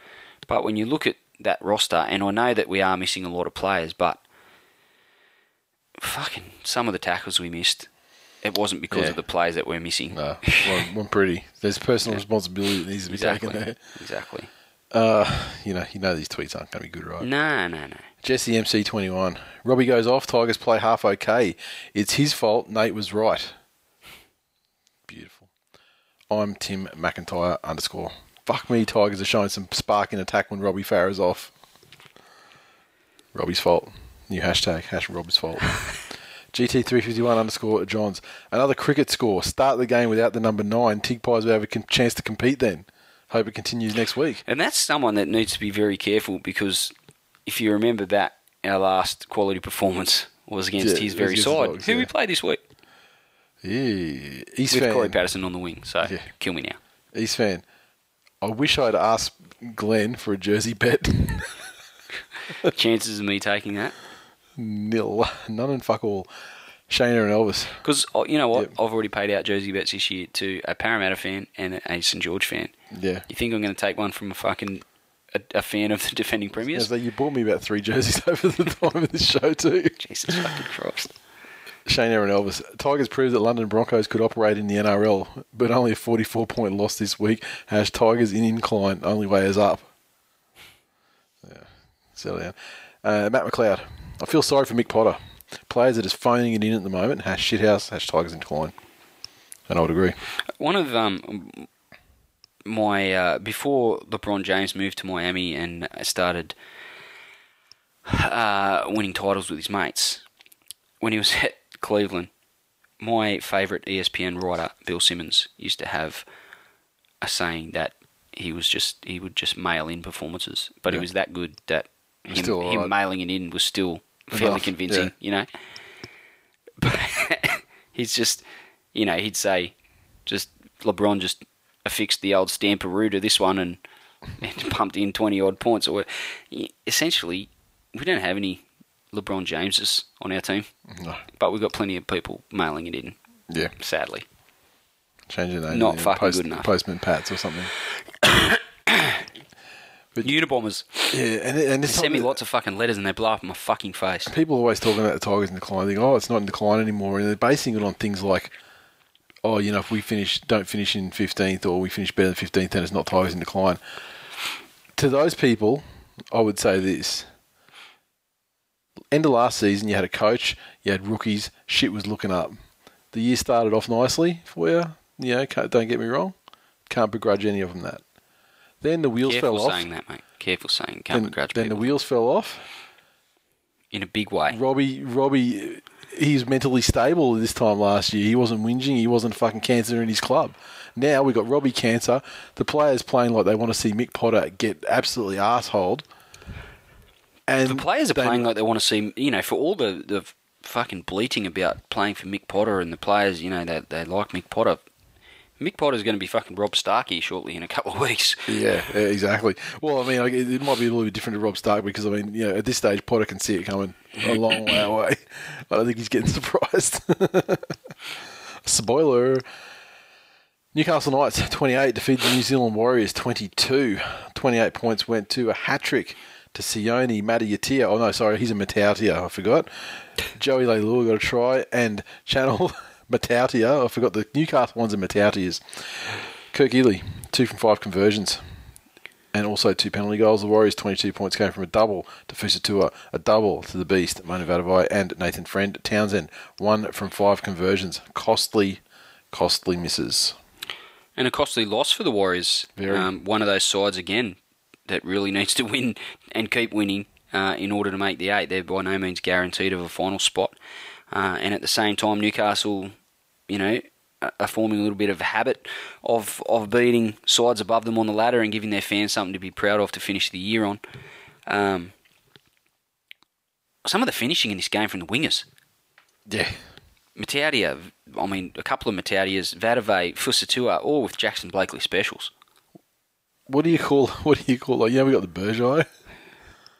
what Yeah. do you call like you know a gaggle of you know, Fuck. collective noun for for the for Mata'utias. A hungy. A hungy of Mata'utias. Put it out to the listeners if you want that to Oh. stick. Don't like my suggestion, mate. I would just, I would say, just you know, giving the democratic voice to the people if they want to, if they want to adopt that, because the Burgeye has become a well adopted thing to the point where listeners of the show, some other smart cunts two years down the track will try and think of what a, you know, and they'll go, no, it's a Burgeye. That is, you know, it, it, it is. It's like become the accepted thing. So, you know, if these Mata'utias keep going the way they're going, might be worthwhile. But, I mean, could you put them in a hungy that none of them could agree on their fucking name? Yeah, it's true. Crisis, rift. Yeah, Warriors need to turn it around and turn it around very quickly.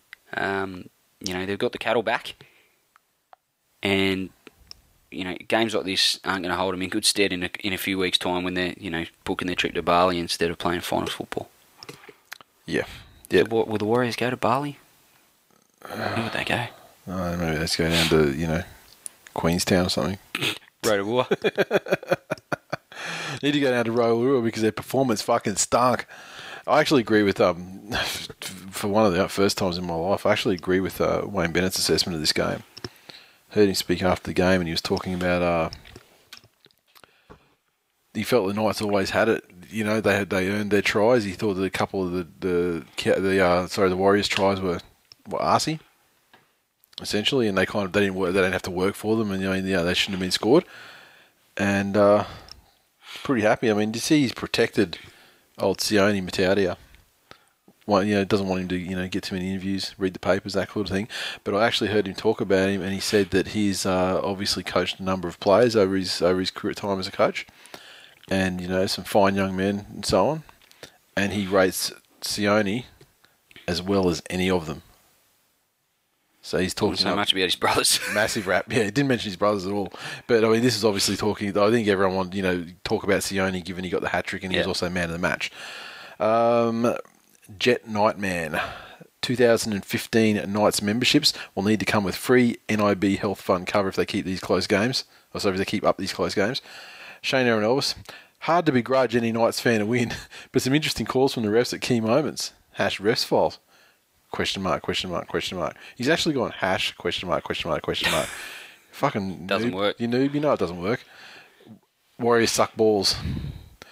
Sucking sucks, but really sucking sucks the suck. Losing to the Knights just sucks. Hash HTFU Warriors, hash defense. The mighty Manly Sea Eagles defeated, or 15 defeated the Gold Coast Titans 12 at Cbus. A crowd of just shy of 12,000 people, and from all reports, 11,910 Well, Manly supporters. The uh, Manly 15 came from tries to Kieran Foran and Brett Stewart. Cherry Evans with a field goal to ice it at the death. Jamie Lyon, two from two conversions and a penalty goal. Defeating the Titans. Tries to James Roberts, Kalifa Faifai Loa, and uh, Aidan Sezer, two from two conversions. Pretty game performance again, I think, from the from the Titans. Just in the key moments and when the game was on the line, they were just outclassed by better players. It, it's essentially what it came down to. Yeah, I thought the, the Titans had all the hallmarks of a side under a new coach, a coach they, they supported and wanted to win for, and a coach who actually can coach. Hmm. Because instantly, Henry's turned it around to the point where they were completing their sets. Yep. That alone was huge from the Titans. They didn't actually have anything to offer in terms of attack. In fact, it was very similar. It felt similar to that Broncos game a couple of weeks ago against Manly, where you know they, they went okay. Their forwards went all right. Uh, they got through their sets, and then when it came to the fifth tackle, they were either too far out to do anything, or they just were devoid of ideas. And Manly never felt threatened at all in terms of uh, defence, and they seemed to just have it pretty well covered, despite like a weight of penalties and possession going against them. Yeah, fair. That's a pretty fair assessment for you talking about a Manly game. James Roberts in 2015, with his off-field and, and disciplinary problems well behind him, um, and some quality performances Yep. uh, for the Titans. Hopefully, a really solid off-season um, and starting the season, you know, in the starting side, presumably. Yeah, Fucking, we could be Star. talking about, you know, this time next year, talking about him just being the absolute revelation. yep. He was literally the only dangerous player in the Titans' uh, attacking side. They had a His bit of pace is one Yeah. thing. His footwork is fucking out of this world. You talk about Tuivasa-Sheck teleporting, and I Yeah. think that's a really accurate assessment. but he's he's not far off that. Yeah, you know, yeah. Tu- probably in a league of his own, but James Roberts' pace, fucking hell. pretty good, pretty good.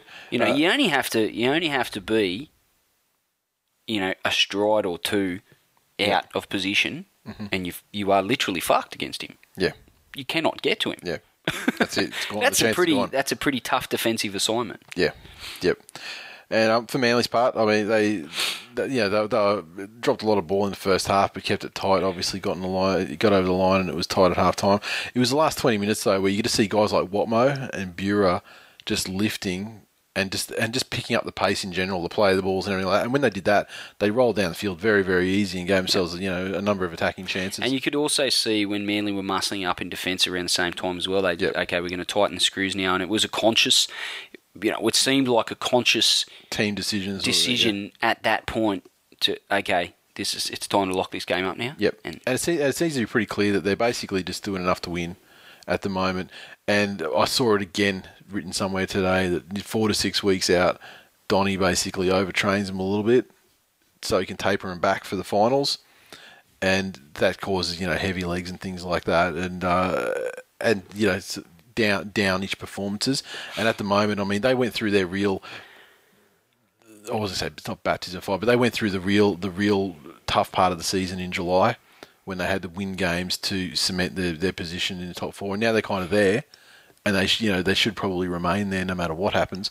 So now it's the point of you know I guess keeping some of the plays. Remember back in July when they were running these plays that people had never seen before, and unstoppable, you know, with four and on the left there to Brett Stewart, and then they had another variation with Ballon involved.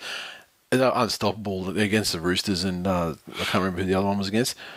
They've completely put those away for now, and I say we won't see him again until the finals, and then they'll uh, whip out the old razzle dazzle. remove the old. They'll, they'll, the Donny will just get under the get under the get under the car, put it up on the put it up on the lift, pull out the shitty gearbox, throw in the throw in the Lamborghini, seven speed, and away they go.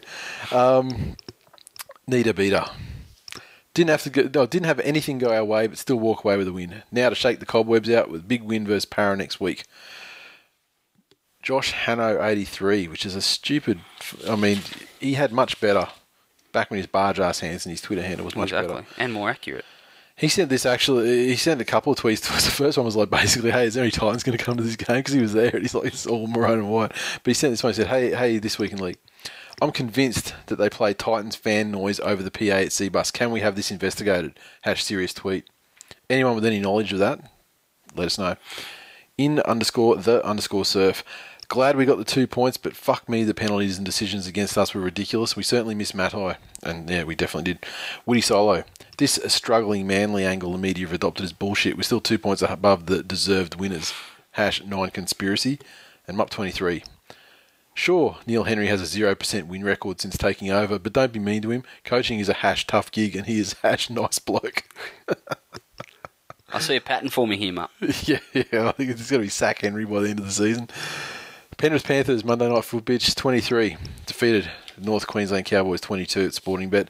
Crowd of 7,276, which actually I think I think they might have been happy with that. Not you know it's not a great crowd, but there was there was a lot of doom and gloom predictions on Twitter in that afternoon. Well, it was. things- I mean, the, the weather was fucking horrible. The wind was, and it was bucketing down. Yeah, it was terrible, and it's Monday night, and you know the rest, everything comes along with that.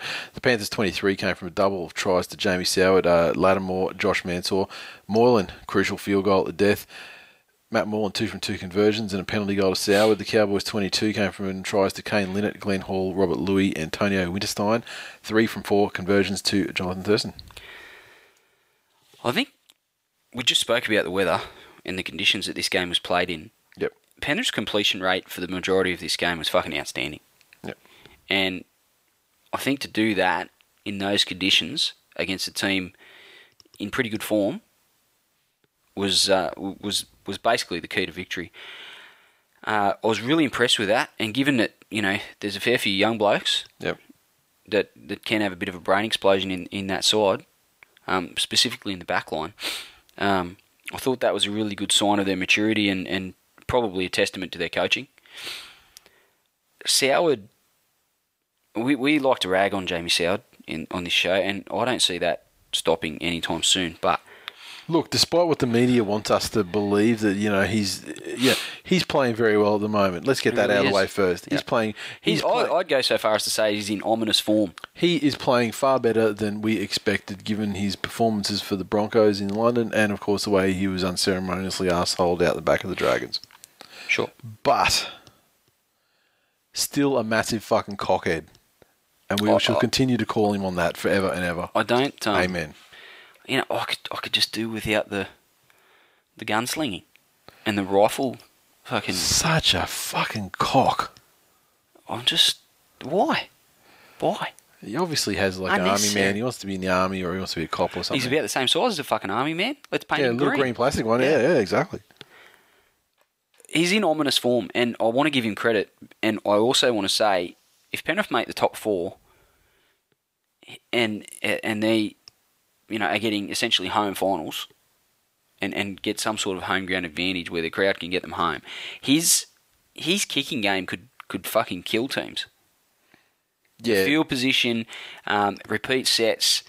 That's the key to Penrith's win. I think to- it's actually better for him to finish out of the top four. Sorry. I think it's better. I think that's going to kill teams. I think the the teams five through eight are a level behind teams one through four, and I think Penrith would be better served smashing one of those guys out at home from sixth or seventh in the first week, Yeah, you make a and then, valid pro- and then and then and then progressing on. I think. I think it probably that you know that would only heighten people's calls that Penrith have a soft draw if they. yeah, well, I mean that's, that's it's fact. It's, it's absolutely factual, and they didn't pick. They didn't. Well- they didn't choose. They didn't choose that. They didn't rig they it. can only play It's what's just- in front of them. Exactly. I not people saying. can't say that all season. They I'm not saying that they- had to yeah. play. Yeah, but even when, teams. even when you pulled in, even when you pulled into two conferences and stuff like that, Yeah. and if you're only playing like you know, yeah, your Melbourne's, Manly, South East, you know, those guys, if you're only playing them once, then obviously it's a softer draw than what the than you know the teams that have to play them twice, you know, get. But like they, you know, at the start of the season, they wouldn't have looked at it and gone, "Oh, fucking beauty, we got a soft draw." No, it's just the teams that have been either shit all season and are unexpectedly shit, or the teams that have been going through form slumps at that action, you know, at Hmm. that particular time. I mean, it's not their fault. It's not something they, but I mean, it's still it's something that's I don't know. still a thing. I don't think you could really say that about the Cowboys. I think Cowboys have been in in pretty good form. Yeah, the leading up to Cowboys are this in pretty game good form. I mean, this was um, ter- you know this is this was an away game for them, which is never the best. But and you know the fact Yeah. is, I mean, without that sin bin, do they even lose? Yeah, true. I mean, that could have been. I guess we'll never know. Yeah. Um, a couple more points. Matt Moylan, Yep. fucking the cucumber, we'll call him. and not with any sexual connotation. Who was it that sent a tweet back in the day, like early in the season, said he's like Delta Goodrem or something? you ever seen Matt Moylan and Delta Goodrem in the same room at the same time? He, he's like he's he's already won one game this season with a kick from the sideline. Yeah. That obviously exuded confidence the whole way through. Field goal here, really Did he, impressive. field, did he kick the field goal to beat the Broncos? D. Excellent question. Yeah, quite don't know if he possibly. Yeah, Penrith nerds will know. They should. They certainly will, and I'm That's sure they'll the tell things. us. That's one one of the few things they do know. Wow. Penrith, Penrith field goal scorers and how to snap your leg like Anderson Silva. Oof. that is brutal. North Queensland keep finding ways to lose games they're more than capable of winning, especially away from home. Um, a real lack of composure in this game, and, and Penrith with a team that, that sees their opportunity um, and, and were able to take advantage and win the game. But, you know, let's not forget that the Cowboys had their own field goal scoring opportunity, um, and in the closing stages, JT deferred to to Robert Lui, and that essentially signalled their doom. uh, why one of the best players in the world is, is deferring to possibly one of the biggest, one of the worst humans on earth, um, is, is fucking beyond me, especially at this late stage of the season. Um, so if if you're prepared to do that, then you deserve everything you get. Yeah, yep, exactly. Put this one down to Lui Karma as well. Troy underscore 79. I was certain that Soward was going to be a massive flop for the Panthers this year. How wrong was I? Hash 2014 revelation. Yeah, relax. The revelation is out of Penrith way, but fucking by that one. Jar TV.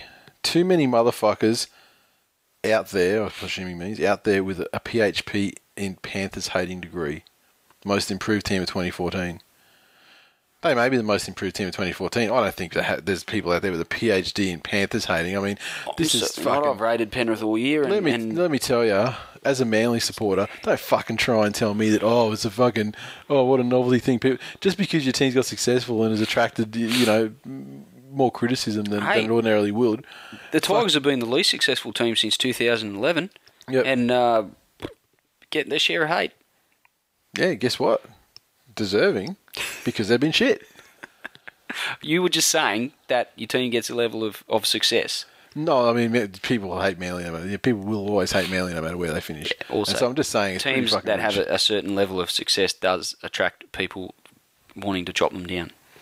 Yeah, maybe so. But I mean, let's just face don't it. know that not- that applies to the Tigers. I just Panthers. You're not unique. Fucking. You're not a unique snowflake. I mean, it happens to it happens to every side. I mean, fucking relax. Mickey T at 1985. Good win, especially against informed cows with a lot of injuries on our end. Encouraging we can get stuck into the battle and win. Interesting that Segeyaro is going to play this week when all reports were he's gone for the season. yeah, Uh, no, I'm playing next week. yeah. It's, uh, it's peptides, peptides. Shutter 86. Another soft game, but a win nonetheless for the hash cardiac cats. So he's calling them the cardiac cats. Then also hash the little pennies that could. Oh, fuck, he's got some nicknames. JT not fit to strap Sowie's headgear. Oh. This is this is where the attitude and the gunslinging comes from. oh, I Stupid could- shit like oh, that. I just think I think I'm about to receive my doctorate from the University of Hating Penrith. Unky D, you should be very proud talking to us. Your years of support and well wishes for Jamie Soward have paid off. The cat in the hat is back. And uh, this is the best one DeLorean Grey. If Soward is a sheriff, I'm calling out Clapton.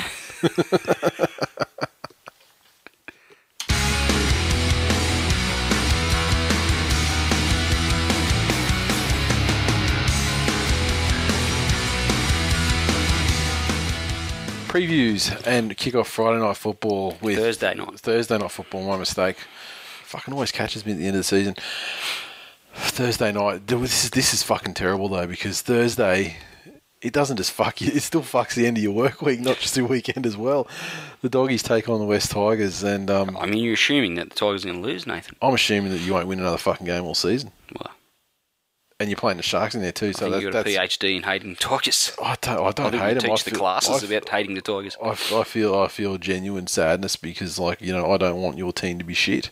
I don't want you to be in you know having this shit You shit know, experience with you We've know, waited. We've waited five years, and here something we are. We've got something in common. I don't want my team to be shit either, Nathan. but here we are. Here we are. We have to deal with the car. We have to play the cards dealt, and uh, yeah, doggies by forty. Yeah, I'm a little bit worried about uh, I've I've discussed previously how much of a fan I am of Tim Lafai. Um, Can play the game. Uh, and you, the fact that uh, Josh Morris is also there, and we've got uh, Cory Paterson on the wing, and a guy that played one one solitary game in first grade. I just think that there might be some misreads in defence, and those guys might be putting their wingers away. Um, Yeah, I mean, when you which put- will probably get bundled in touch by Curtis Rowe at fullback, giving the Tigers the ball, and then we'll then run in tries from there. I'm just saying that the wingers That's will, way it's gonna happen. will see some open space. Yeah, and One positive: Yeah. Curtis Rowe's not on the wing yeah, because that's one positive. he's actually made a, a fair fair bit of progress and, and taken his opportunities at fullback with both hands, and I commend him for it. Um, possibly the worst winger in the history of rugby league,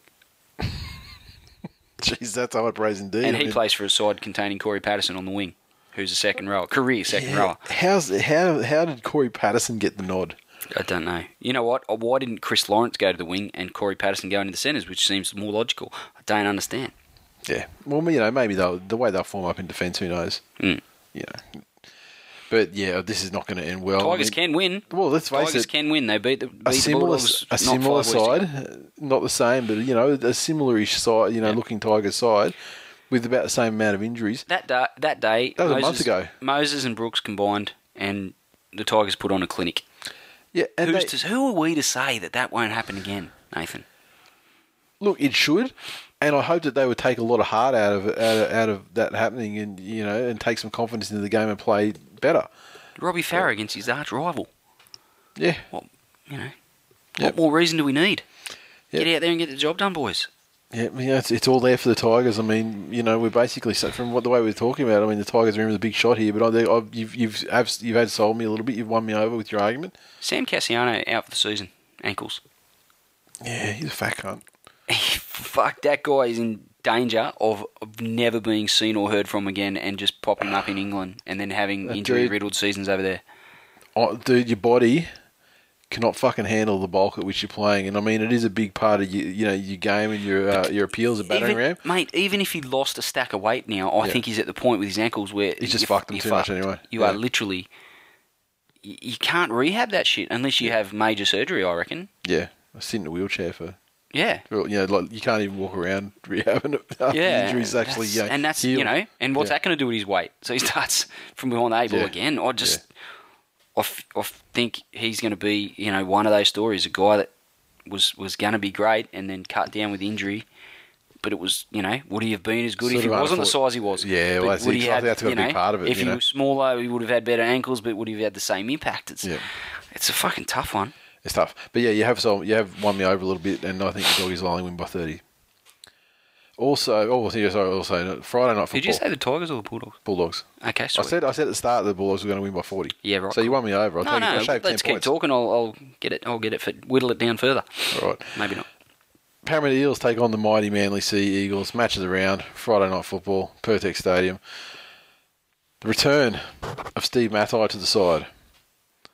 Obviously, a big boost for Manly. Didn't even realise it was out. Uh, he, uh, he And missed, didn't care. Missed his first game for a long time against the Titans, but it was only the Titans, so they probably just gave him that extra week off. and uh, yeah, it proved to be a wise decision. And uh, yeah, just nurse up those nurse up those career-threatening injuries that he carries into every single game. This one, bit of bad blood on the eel side here. Fui's been dropped, Mm. and it's his Walked last training. It's his last home game. Stormed out of training. Probably told people he was going, but no one could understand him. So Yeah. it became a much bigger story than what it actually was. There's going to be this presentation of sorts there for Fui and uh, a couple other guys. Ben Smith, Ben Smith, and who's the other one? uh, Willie Tonga. That's it. I thought it was someone decent. And uh, yeah, so apparently he's not he's not going to he's not going to flick that because he doesn't want he, yeah he doesn't want to cause like bad No. blood or whatever. But it's just it is a bit of a sour thing to to happen to a guy who's been The coach is entitled to pick the side that he thinks has best chance of winning the game. And if that doesn't include Fuifui Moimoi, then so be it. You know, I know it's nostalgic. But has he really you been? know. But has he really been this that is a bad side that he doesn't deserve two. it? Well, this is this this is a side that's had two consecutive wooden spoons, and they're a chance of making the eight. You fucking do whatever it takes, and if if the coach has you know an opinion that a particular side is going to get the job done, Look, when you put in all I mean, uh, when you're putting someone like David Gower on the bench, and there's no tell place you what I'm impressed with with David Gower. Yeah. is his ability to, at a split second to make people miss at the line. Yeah. Like, Didn't see any of that at Manly. really? No. Yeah. He's He had hands like flippers for the first fucking 12 rounds, and then he started catching it and, and became ultimately uh, a dependable guy in terms of the fact that you'd pass the ball, he wouldn't drop it, and he'd run a few metres and get tackled.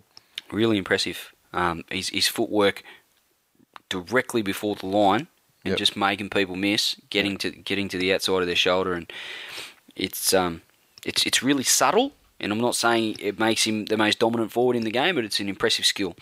Um, you know, the fact that they've got Peni Terepo there probably does make you question why Fui wouldn't be in the side. But look, if the Eels come out and win, he's, he looks like a genius. So Yeah. I think the the way to beat Manly is to muscle up in the forwards, and probably more of a chance as Parramatta go um, doing that with Fui Fui rather than without. But I would have thought so. Fui can make some fucking errors too. Yeah, that's true. The ball mean, has cannoned off his chest quite a number of times in his 200 odd games. Yep, yep, that's true. They need a they need a performance for the ages from Jarryd Hayne to uh, to win this game. Parra, I'm not sure that it's going to come. I think Manly will be too clinical, and um, and I, I don't think they'll kill them. I think it'll be a pretty close game. But I don't know if this is going to be the week. Yeah, I, I don't. I, I don't know if this is going to be the week where they, you know, where they press go or not. I, I suspect that it why? might be. Why? If it, Yeah, why, this would, week? Why yeah. this game? I mean, it just it, it comes down to I think yeah, how much they value the the minor premiership. Like you know, historically, it's not like it's actually a great thing to win. Do you get you know, money you- for it? How much money do you get for it? 100 Gs, I think, Yeah. yeah. fuck. So I mean, hundred Split G's. that amongst the players, or does that have to go on the cap? Uh, I don't think it goes in the cap. I don't think they split it though. It's fucking rude. It's just something you know that adds to the bottom line for the club for the end of the season. I think. But uh, yeah, I think Manly. I mean, Matai back if he indeed is, is back and plays. I mean, because they were kind of speculating it'd be a couple of weeks after that chicken wing, and it's only been one off. So you know, the dude has the fucking healing factor of Wolverine, though, as we know. I mean, he pretty much breaks his spine and his neck, and yeah, every single game gets up, keeps going. Manly in a close one. Manly in a canter. If they, if Manly in a close one, if I they tried decide, to wind you up, but here you go again. Manly in a Manly in a, in a close one if they decide not to uh, throw it into gear. But if they come in with the handbrake on, you know, Manly in a canter still. Brisbane Broncos take on the Newcastle Knights at Suncorp Stadium. Five thirty Saturday. Yeah, it's, uh, it'll be disorienting to the Broncos players not Looking at trying to get Jackson to that game. I'm just not sure what the policy of, of buying a kid a single ticket at the gate and then taking him into my member's seat and having him sit on my lap. Well, they'd have to bust you, wouldn't they? They would. You'd have to get caught. So all the members, uh, otherwise, they're going to be all be taken then. Sorry? The the other seats are all going to be taken. Can't say, look, Troy, just fucking stay at home. Jackson's coming. Oh, well, I'm not going to fucking do that, boy. Jeez. Remember what happened last time you came here? That's all I'm saying. Yeah. You're fucking pumped. You don't want to ever see this ground again. so, this one is much is is a much Knights better game. form. It's a much better game than than, than it appear on face value. The Knights have won six of eight. Yeah, Knights in form and, and Broncos desperate for you know they really need to win this game to to try and make the eight. Um, I, I think that you know there's every chance that the horse, pardon the pun, the horse is already bolted for the Broncos, but um, they certainly need to win all their remaining games to get there, and uh, it starts here against the Knights. I, I um. I I'm think this might be another Ben Hunt Knights. masterclass. I I'm think almost a believer in the Knights. yeah, I, th- I think the Broncos' desperation will probably get the job done. Um, Bennett traditionally hasn't gone that great against size he's coached in the past. Um, and, you know, Broncos at home. Ben Hunt factor. I'm willing to tip the Broncos here. Yeah, I mean Ben Hunt factor. I mean he's played one good game since Hook got the ass, and that was the game against the Dogs. And how bad are they going? So, Jeez. well, we'll see how bad they're going on Thursday night. That's the litmus test for the Dogs. If they can lose to the Tigers in their current configuration after getting flogged by sixty and forty, then fuck Fif- me, 58. fucking relax. It would have been sixty if Thurston hadn't gone left foot on the last kick. 58 and 44. So just. Well, I said, I said sixty and forty, so I gave you one and took one away. Well, how about you just remain factual throughout all your dealings on this show? It balances out. Let's try that. Just try it for a change. You come out two points ahead under my system. That's all I'm saying. All right, aggregate. Just fucking get over it. Gotcha. Yeah, I think Knights will win this one. Um, I'm prepared to tip them. They're in form. They're they're clearly relishing their spoiler role at this time of the year, and you know, it'd be fucking sweet for Wayne to to hook hook side out of the finals once and for all. South Sydney Rabbitohs take on the North Queensland Cowboys at ANZ. Look, honestly, the Cowboys aren't a travelling side. No. Never have been. Coming off Monday Night Football. Um, Short turnaround. Horrible away record. Yeah, short turnaround. Everything, everything says that South uh, will roll through them easy, and you know they'll. Inglis in you know Inglis based on his last game could beat Cowboys on his own, but I think Yep. he might have some help from Keary Reynolds, Burgoyne. Yep. And they'll throw they'll, cetera. and they'll throw it up there as evidence that they're going to win the premiership. But at the end of the day, the Cowboys are ripe to be fucking smashed this week. Yep. All the factors, everything points to them getting smacked. Tell you what, if if Parra do turn up or Harrod uh, Harrod Jane, uh, Jarryd Hayne turns in. Harry Jane, oh, the English the English department store fucking mogul. if he uh, turns in one of his signature games, Manly go down, see us win. Makes for an interesting couple of last weeks.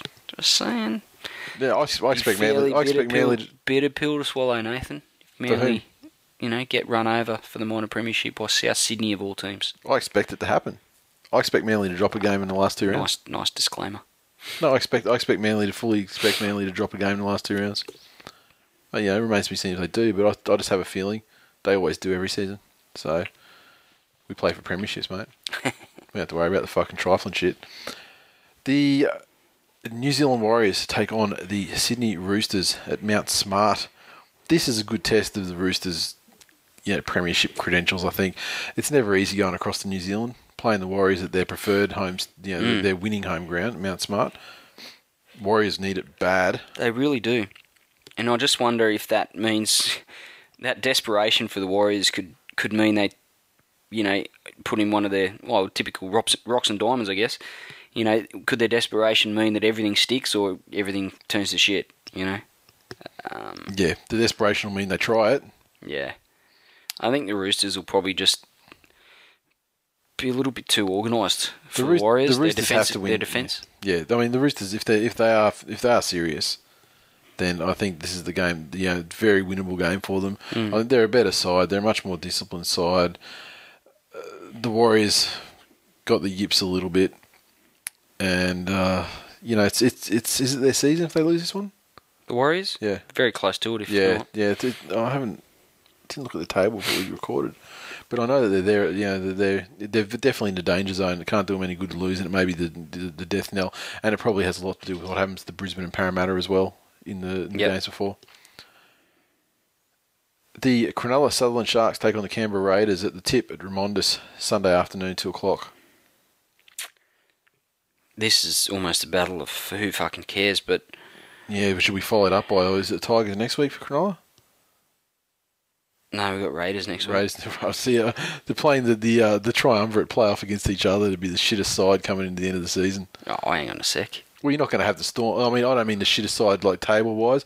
I mean like shittest performing Finish- side of that period. Finish that, the season in the worst form. that snaps. Yeah, exactly. That snapshot time of the year, which is the worst team on. the You know, so there'll be there'll be like a spoon of Palooza. You know, three ways tri series. For the first time, live Wow. pay per view. Jesus, you make it sound so fucking horrible. I think the Sharks. I think Sharks too. They have. Now, if if if the Raiders couldn't win the game that they always win last week, then What are they gonna do Sharks away? at home. I think I think Yeah. they'll be. Uh, I, I want to say too good, but I think they'll be just good enough. less bad. Yeah, it's not so much too good; it's less bad. Uh, yeah, I, look, this is those one of those games where you can't tip with any confidence.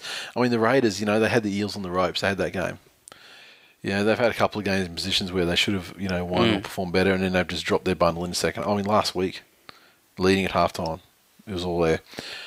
Leading at halftime and having, the, you know, the hoodoo and shit in their favour. So they couldn't do it then.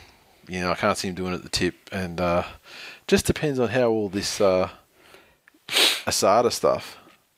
Look, that's been Affects. hanging over him long enough. It has, but now it's come to a it- no, now it's come to a head, you know. In that time as well, don't get me wrong, but um, I think regardless, fuck, Asada could wipe out half their team. They'd still beat the Raiders.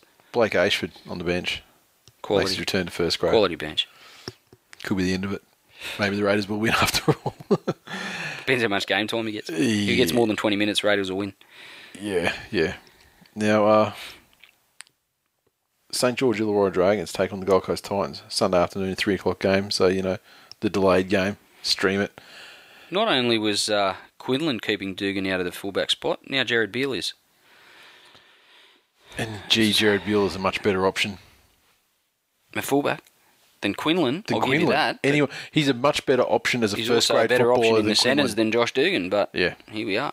But yeah, they're obviously liking you know liking how Dugan's going from. He's, he's working with Benji pretty well. And um, look, I think the Titans, if they were going to win a game, it was going to be last week against Manly, where they were they were pretty well close enough, if good enough, and were and they had the shine not. of the new coach and the you know Yeah. the the kick that that, that provides. now away from home. Um, Dragons, you know, again one of those desperate teams. Zillman at fullback, always a death knell. Yeah, I, I think the Dragons will win and win pretty well. I don't know about winning pretty well, but yeah, I do think they'll win. I think the Titans aren't going to fix their attacking problems overnight. They can't just rely on brilliance from James Roberts to get through. I think that the, the Titans will put on a, a solid performance. I don't think it'll be an absolute flogging, but uh, yeah, I expect the Dragons to win and you know keep their finals hopes alive. Monday night foot bitch, Penrith Panthers up again. This time taking on the Storm at home. So uh, I'm going to go. Well, I'm going to say it's an upset, but I'm going to I'm going to tip the Panthers.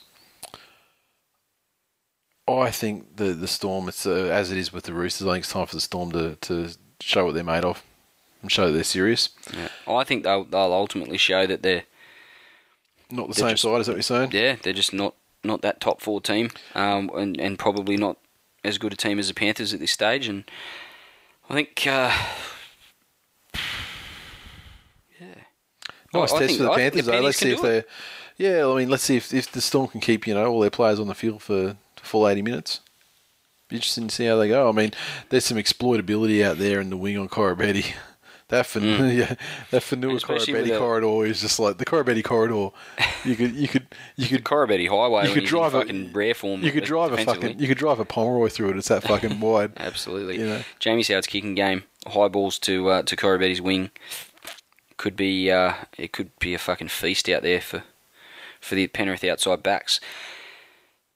I just I don't know, got a feeling about Penrith. I think they can do it. I think that uh, this is their time, and you know they're looking to lock down a top four spot, and I think they'll do it here against the Storm. You're fully you're fully jumping on the Penrith. You know, you're like you you're more you're Oh, more I've always had a soft spot for pennies. Yeah, yeah, you're on, you're, you're on the you're on the pennies big time now. Um, you know, you're dropping the Tigers and uh, yeah, No, no one's the dropping pennies. the Tigers, mate. I've been the Tigers wearing- thick and thin my whole life, and I'll continue to be so. You're sitting here wearing a fucking jacket with the Panthers logo on it. It's Oh, yeah, the Springfield Panthers, yeah. Maybe that's what you know subconsciously you know tunneling into your brain and making you fucking get on board. Well, Monday night we're sitting there watching the football. Yeah. Jackson's like, I like the Cowboys because of JT, but I have to go for the Panthers because I play for the Panthers. so that's good enough logic for me, boy. Yeah, yeah. But uh, yeah, I I think Storm can get it done, uh, and it's, it's a big test for both teams. See how serious they want to challenge for this premiership.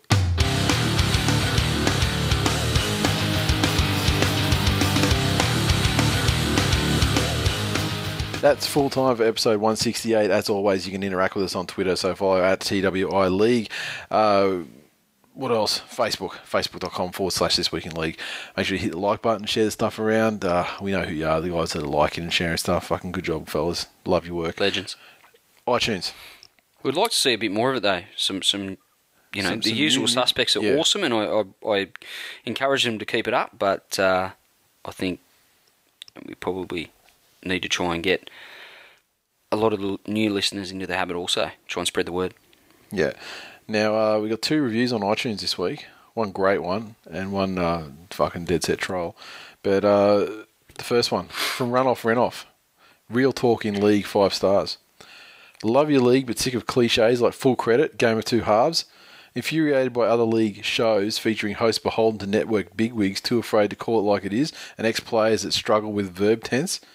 If another ex leaguey tells me a player come up to the, come up with the right play, I may have a stroke. Well, this may not be. This may be the podcast for you. A great balance of match reviews, previews, real talk on the issues, and listener interaction and integration. All that with a lot of humour, passion for their teams worn on their sleeves, and tongue firmly planted in cheek. Nate's sycophantic OTT support for Manly and Glenn's penchant for players Polynesian may take a week or two to get used to, but they balance each other well. Even as a supporter of the much derided Broncos, I'm hooked and look forward to each weekly fix of Twill. I just wouldn't recommend having it on at work without the headphones if you don't want a trip to HR. and then uh, this one is uh, from someone by the name of Benny Boy 001. No tries for guessing. Manly sponsored podcast, four stars. It's even gone to four stars. Dog cunt. Although we do encourage honest Yeah, assessments yeah, of our yeah, podcast. that's and, right, uh, yeah. But you know, this you know, there's there's there's cause and effect. There's actions and there's reactions. And, you know, so you never know what you're going to get. This is a good podcast. If it wasn't for the long drawn out explanations of a manly win, or even longer drawn out explanations of why they lost, followed by the cries of rest fault. This is usually followed by the humble apologies for any Tigers win or loss. If you're if you're put uh, uh, yeah Who's giving humble apologies for Tigers' losses or wins? yeah this this is the review. This is yeah it's a it's a reaction. Ah, read on, Nathan. Read Yeah. on. if you're that's a apostrophe re not y u r if you're put off by any suggestion of interracial interracial man lust leading to false protestations of you've got me all wrong then i'd give this one a miss weekly declarations of copious amounts of seed being spilled over sbw or even matai can leave a homoerotically bad salty sometimes pineapple taste in your mouth other than that well worth a listen not that there's anything wrong with that Finished all right. Started out a bit. Yeah, started in Dodge. Tipping. Well, well, well. Shane Aaron Elvis been on top by one point, sometimes two points for the all season. He's not the leader anymore. Whitey has taken the lead, and uh, he's got 115 points. Shane Aaron Elvis fell back two, well, two points off Whitey, so he's behind one point, 114 in second place outright. David Kingston 113 in third place outright. Then we've got a couple on 112. We've got CA Photo and GT John, and then a couple on uh, 111. Kylie M, Desi Starks, three card magic trick, and Smithy Fire. And rounding out the top 10, we have Tigers 12.0 on 110, which is five points off the lead. So at this point, it's settling down to a two to three horse race, I would suggest. Fantasy. The Wendells maintain their lead again. I think they're pretty much fucking home free at this point. Uh, their total score is almost a thousand more than second place, so I think they're pretty much home free. Uh, too much tuna second. Mighty Doggy, Sarcastic Pricks, Mischief, Sticky Fingers Virgo, Dingbats, NZ underscore Magpie 54, Sea Eagle Assassins, and Bobbers rounds out the top 10. That's a new one. So, uh, well, for tip for tipping and and the uh, the fantasy group, I think the winner's what 2015 members. Price. Yeah. Oh, sorry, membership for next year. That'd Yeah, be the price. Yeah. Yeah. I was just thinking of like an appropriate price. I think that's probably a good price. And coming to the shop now. Okay, so I- I'm just having to open up my text messages to get that inventory you texted me the other night, dude.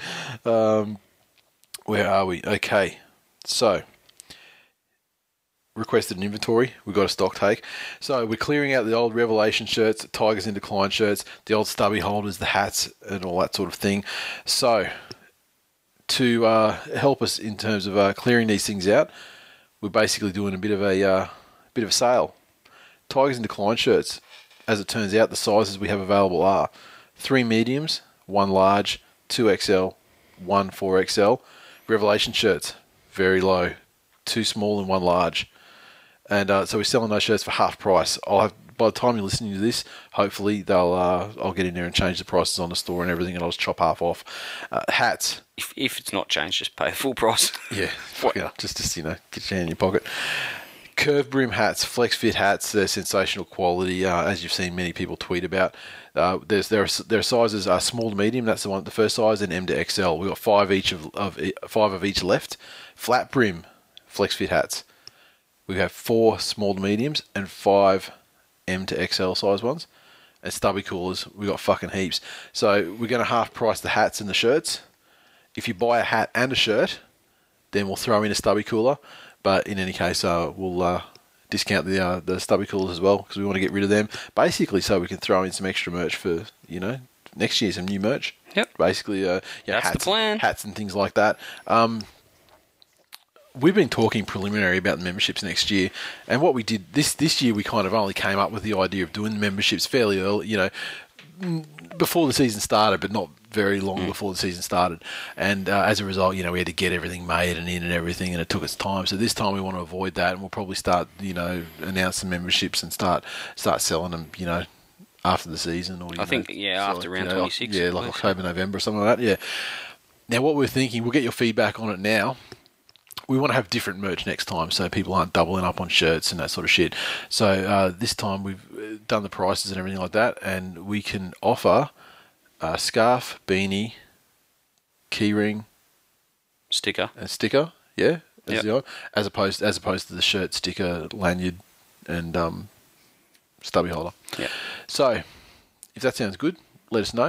If you have any other ideas for you know possible merch, let us know as well. yeah, you probably need to let us know pretty quickly because we're Yeah. going to have to lock it in shortly. Yeah, we're going to lock it in. You know, and, within the uh, next month or so, we're going to have to start putting, you know, Start- prices, or the, the price will remain the same. Yeah, yeah, Um, we want to keep, putting keep the your the ideas and, and put the packages out there for, for people's consideration. Yeah, exactly, exactly. And ba- the idea is basically so the members uh, members this year aren't like doubling up with you know just a different shirt every year and that kind of thing. So uh, the scarves that we're looking at, the hats. I mean, the scarves will be the quality you'd assume you know of the ones you would get for your NRL side, and. Uh, Almost be like you get an embroider on one side, and get like you know Tool Nation on, on, Mm. on one side. Uh, sorry, not embroidered, but you know, and on the other side, flip it over. Hash rest fold, take to the game. That'd be sensational. Fantastic. But yeah, let us know what you think of that. And uh, with the with the the key ring, we are thinking of uh, one of the, the metal key rings where you um you know where it's got like a, a bottle opener on the end. Because let's face it, drunk's got Most drink. is a piss heads. Drunk- let's just drunk- put, let, let's just be honest. drunk's got a drink. You know, that's the way it goes. And uh, of course, don't forget uh, if you've uh, paid for membership, send us your email address or just check your PayPal and just make sure that the one we have on file when you bought the, the membership is your uh, an email address that we can contact you through because we're going to be sending out, uh, to especially Brisbane or Queensland people, uh, sending out uh, membership uh, get together information as well. And uh, it's looking like it's going to be the first week of finals. And uh, in Sydney, we're going to have a get together uh, grand final weekend. And uh, I don't know if it's going to be as formalised. I think the, the the Sydney one, just because of the weekend it's going to be on, it's going to be quite difficult. I think. Unless But, we do um, it at Sefton Playhouse.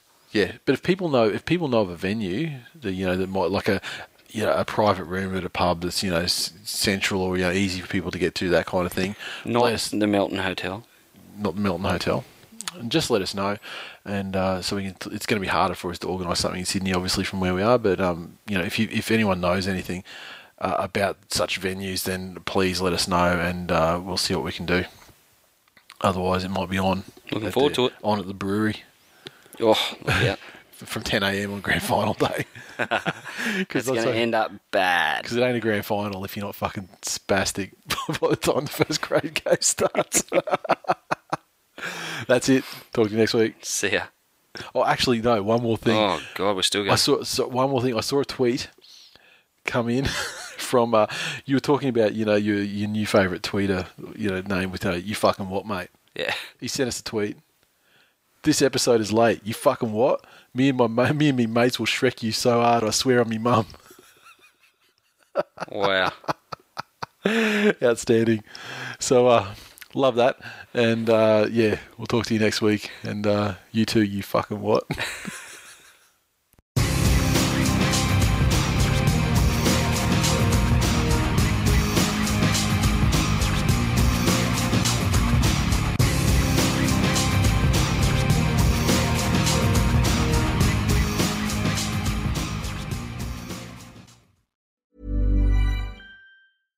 Ever catch yourself eating the same flavorless dinner three days in a row? Dreaming of something better? Well, HelloFresh is your guilt free dream come true, baby. It's me, Keke Palmer. Let's wake up those taste buds with hot, juicy pecan crusted chicken or garlic butter shrimp scampi. Mm. Hello Fresh. Stop dreaming of all the delicious possibilities and dig in at HelloFresh.com. Let's get this dinner party started.